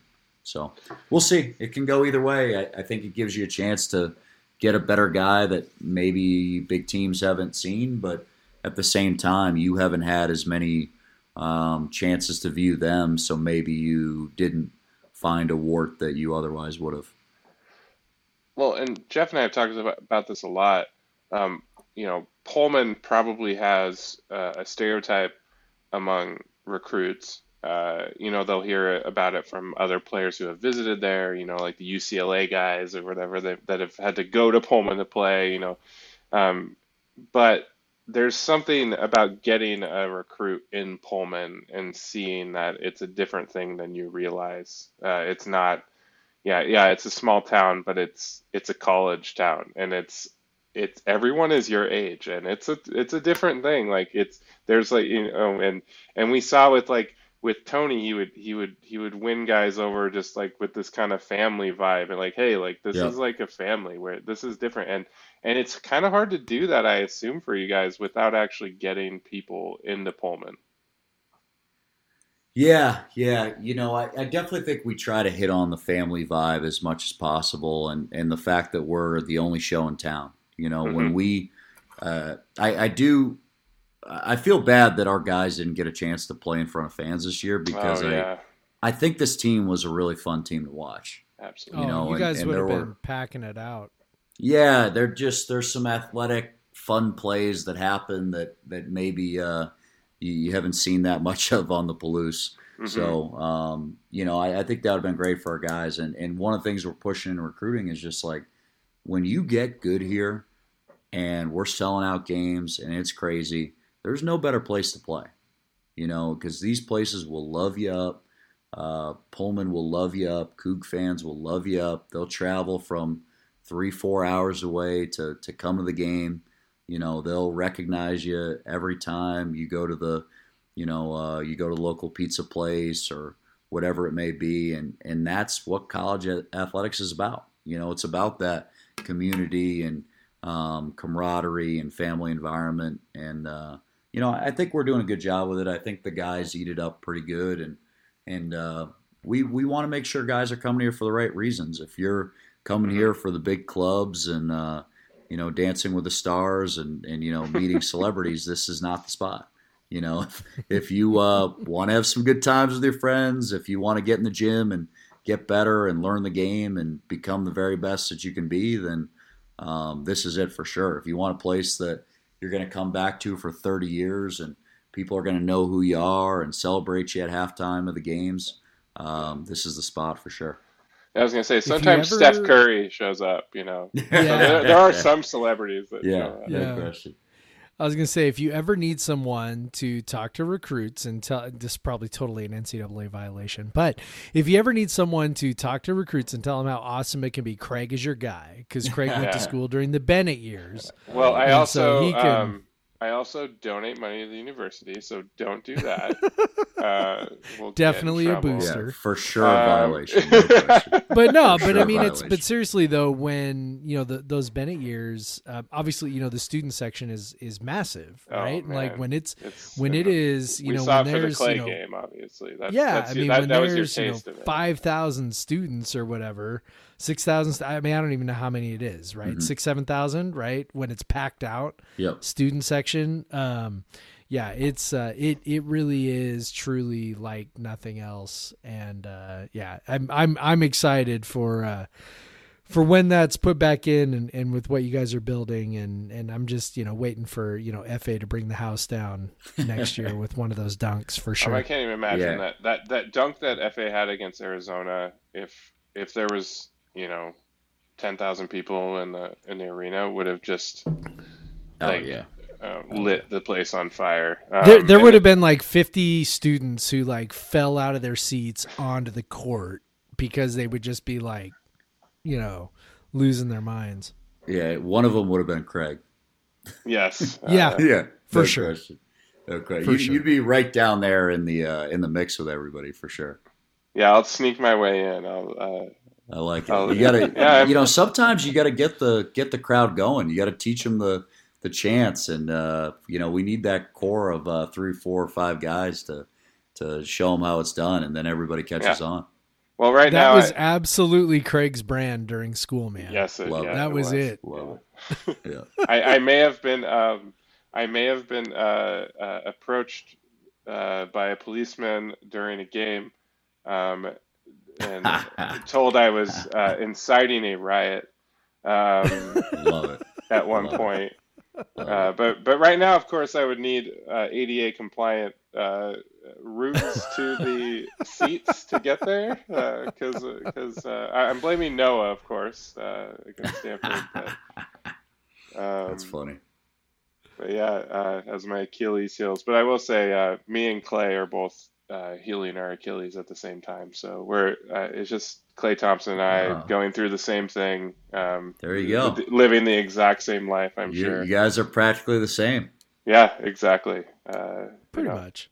Pretty Yeah. much. Yeah, speaking of something that must help you guys in recruiting, I got to think that weekend of Klay coming back and talking about how WSU is the greatest place of all time must must be pretty helpful, right? Oh, terrific, terrific. Yeah. No, that that was that was great. Don't don't get it twisted. I mean, we. Uh, I'm just so thankful we won those two games that weekend.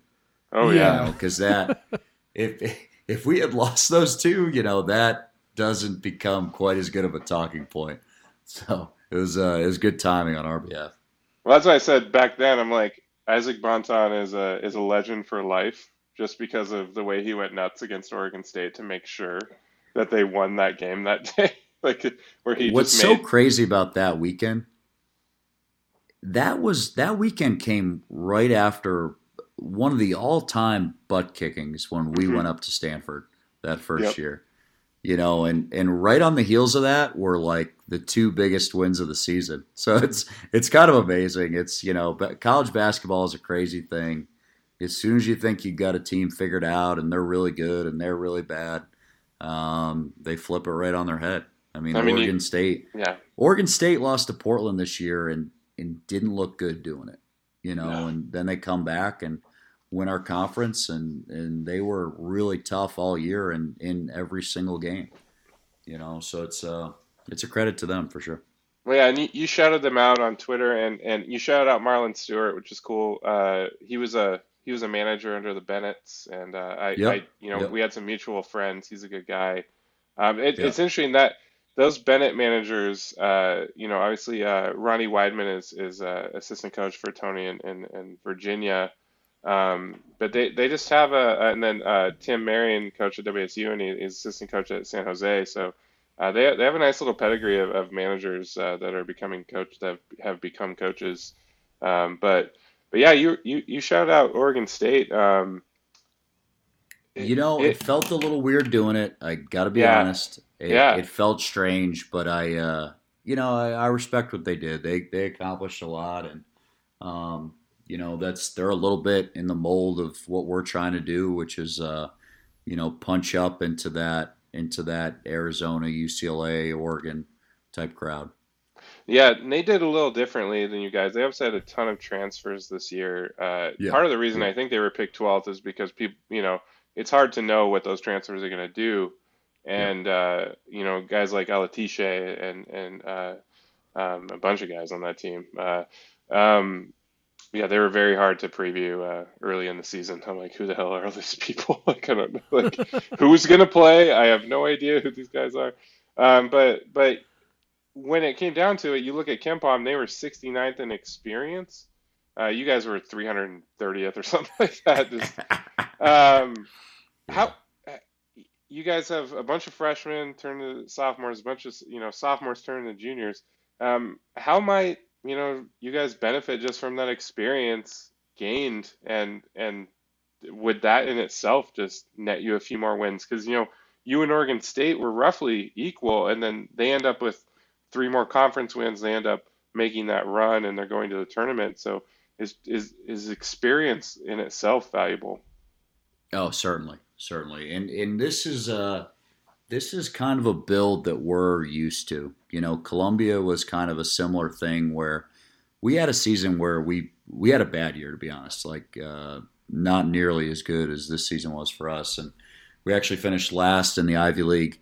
But we were super young. I think we were 230 in experience, which is not even as young as this Coug team. Mm-hmm. Um, but we just kind of knew, like, all right, we dumped some minutes into some good young players, and they're they're not quite ready to be great young players, but they're pretty good, and they're going to become sophomores, and then after they become sophomores, they're going to be juniors, and you got something once once we're old, you know. And I think I think we're looking at the same thing now. We're going to try to expedite that, and hopefully we can break through uh, to the big dance next year.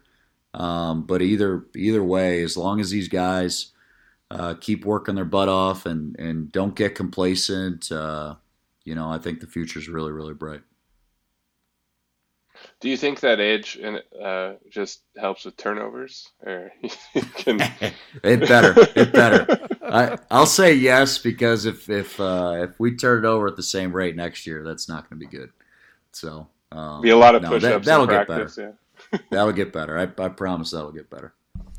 It does feel like though that you know the way you guys have approached uh, you know building this up year over year is kind of looking at okay like we're and I don't know if this is, this is what you guys specifically do but but like hey we want to we want to be good at this and we yeah. want to get better at at this and the other stuff like we'll just sort of like endure it you know as as we go through you know so we'll we'll uh, you know we really you know i remember you guys walked in last year you know we got to get the defense better right? And so the offense it just sort of felt like you know we'll just we'll, we'll sort of let cj try to be really good and we'll let isaac take a lot of shots and you know but but we're really you know we're just gonna kind of we, we, can't tackle everything all at once.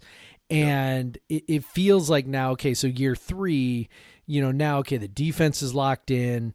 Um, you know, some other things are sort of locked in. You know, maybe maybe that's the time at which you say, okay, look, you know, this this is the thing we we got to get under control. This is the thing we got to fix. You know, and and you know maybe this year you went, you know, hey, as long as long as they're giving us the effort on defense, and as long as they're, mm-hmm. you know, doing some other things, then and, and honestly also, and I mean, I don't know if you can even speak to this as well, but it, it's like it feels you know some of the turnover issue was just offensive fouls, and that's something yeah. that's gonna you know get cleared up with experience as well. So I mean I don't know. It, it feels like you guys kind of um, I, I, think did a really smart thing by by kind of like okay we're going to focus on this thing and the other stuff we're just going to kind of you know I mean I don't know like I, I, can just almost picture you know Kyle like looking in the air going you know serenity now like just as as he watches all this stuff that that he can't really deal with right now you know year three it seems like you guys are ready to to tackle some of the some some of the more fine tuning kind of things.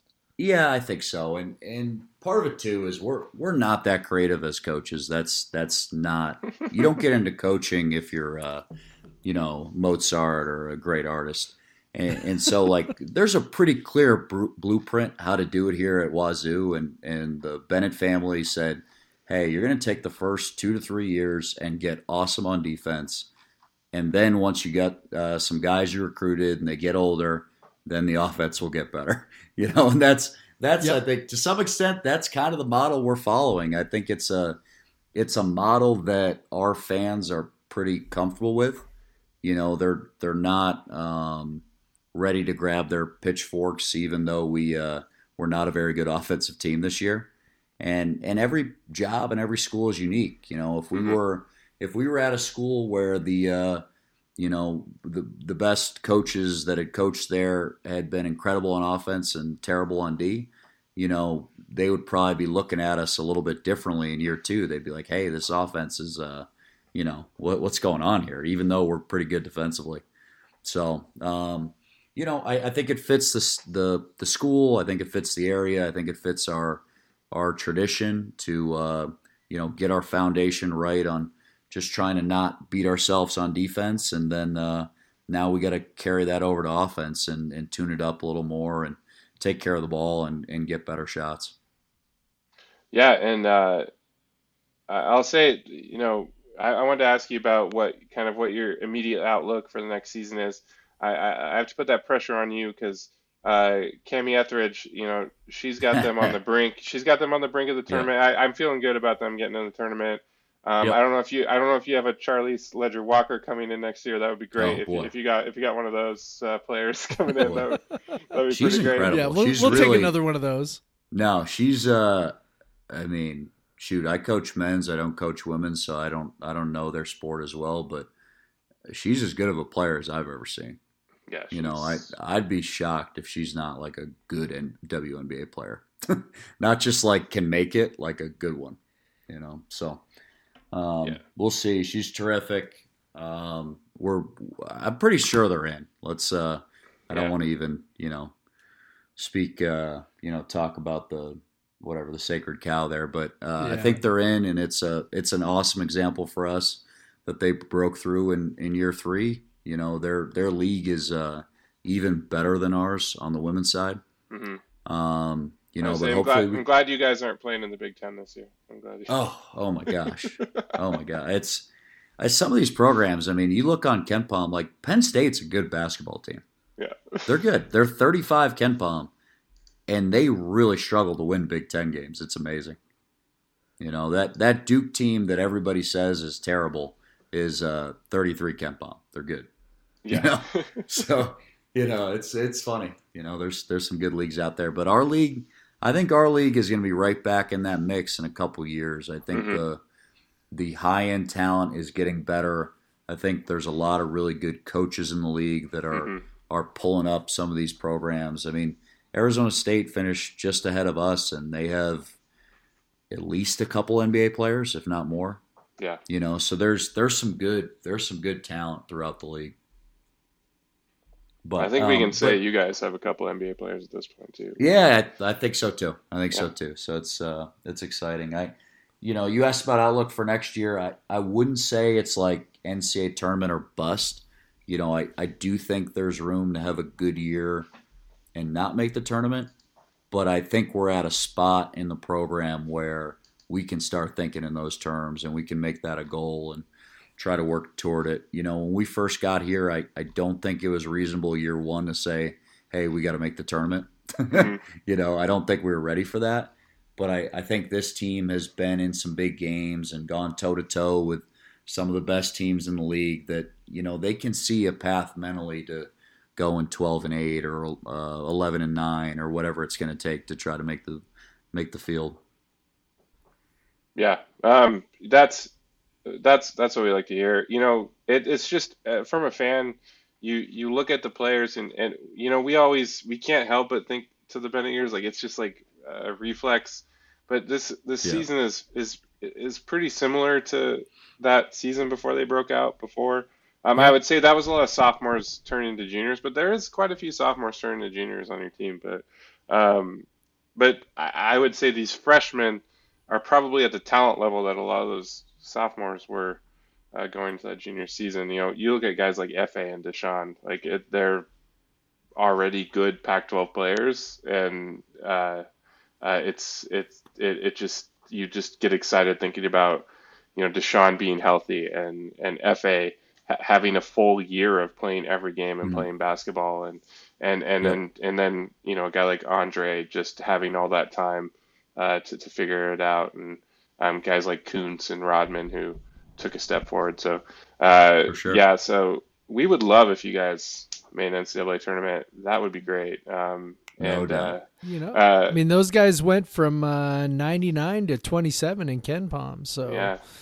You know, oh, just no, need to make a little 70 spot jump next year. Hey, it's uh, those jumps have happened. I mean, Kyle had a team in San Francisco that was pretty good. They faded they faded down the stretch, and I know it still bothers him, but they were uh, they were on the right side of the bubble for most of the season, and and they went from 158 KenPom all the way to 67 in one year. Yeah.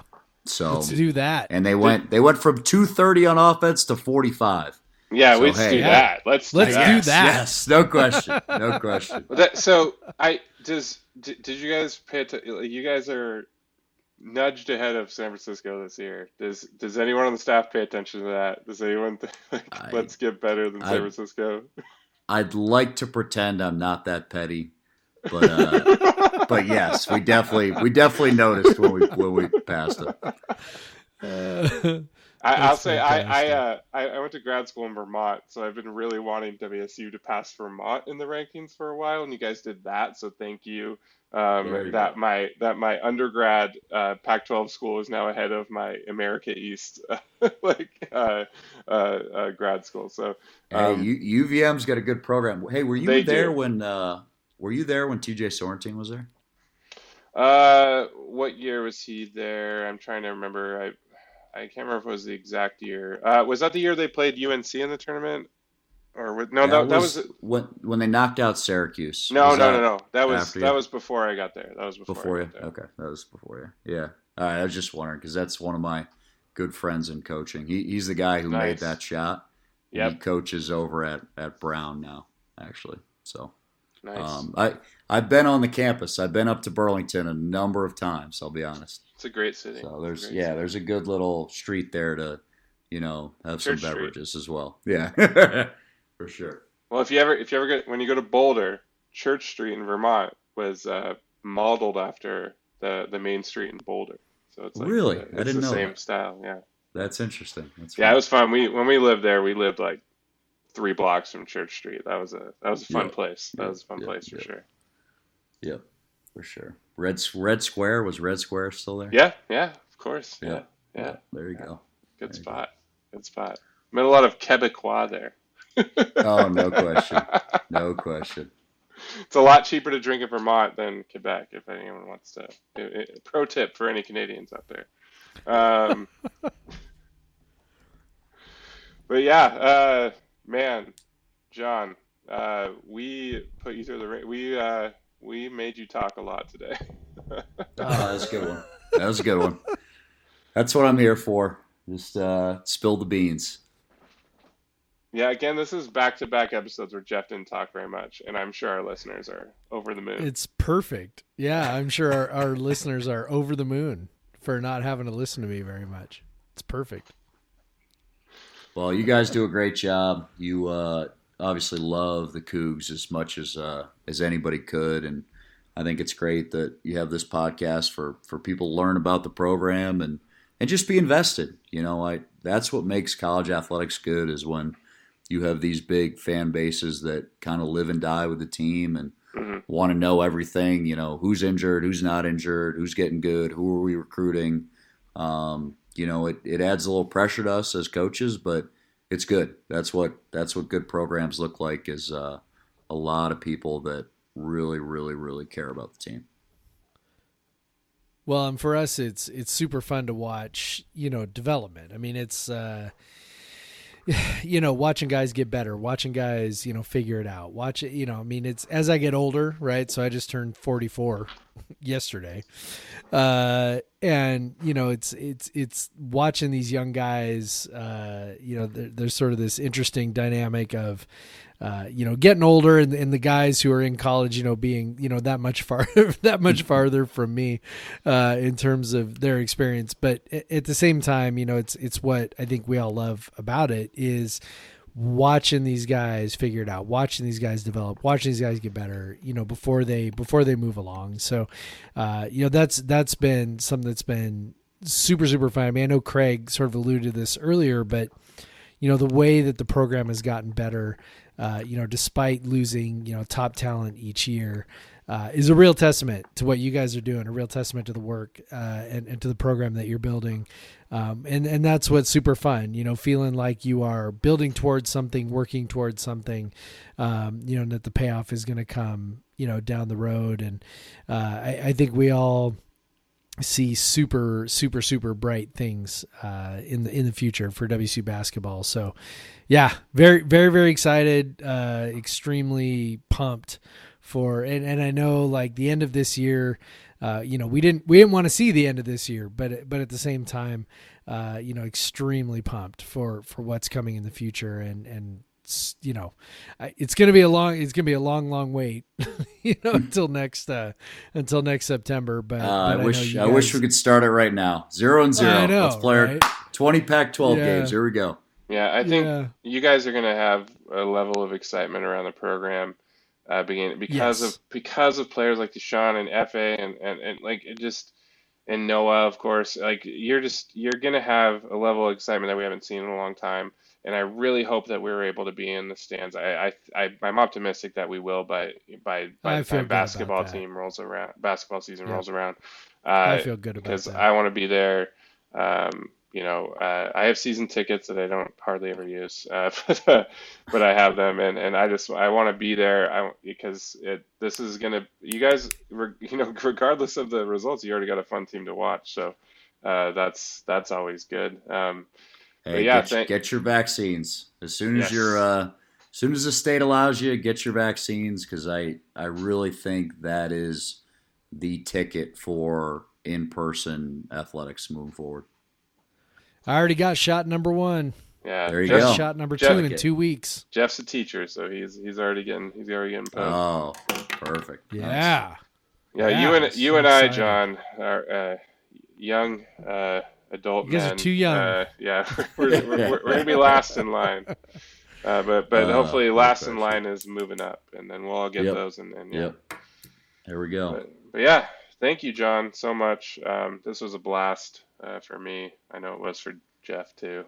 Um, yeah, it was. uh, if you if you want to follow John, uh, follow the WCU men's basketball team. Uh, they're on TV sometimes. Uh, pretty much all their game, all their games are on TV.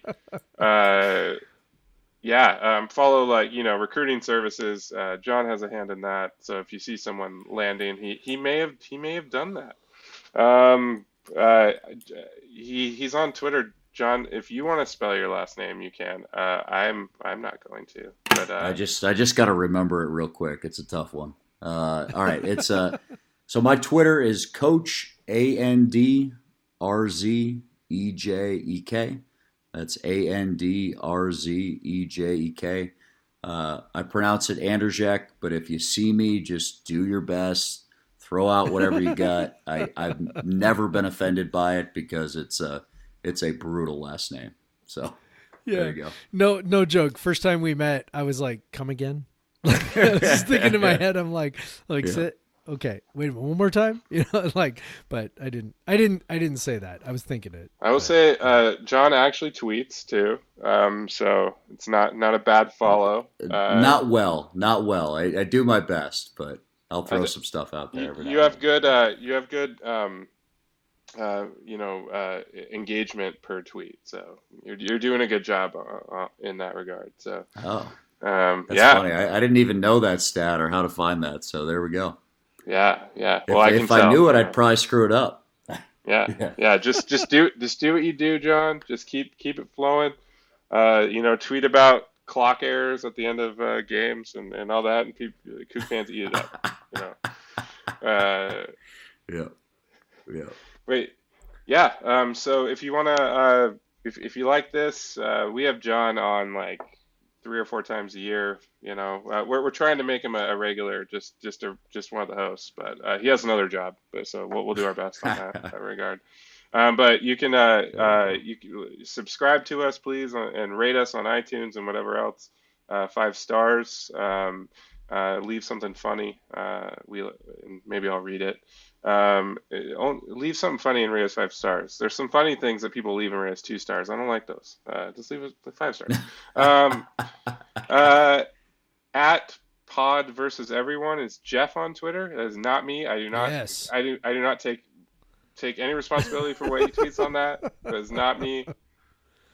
Um, Whatever, I'm a dude. I'm at the Craig Powers. Uh, you can shoot us an email if you got a question for us. Uh, podcast vs everyone at gmail.com.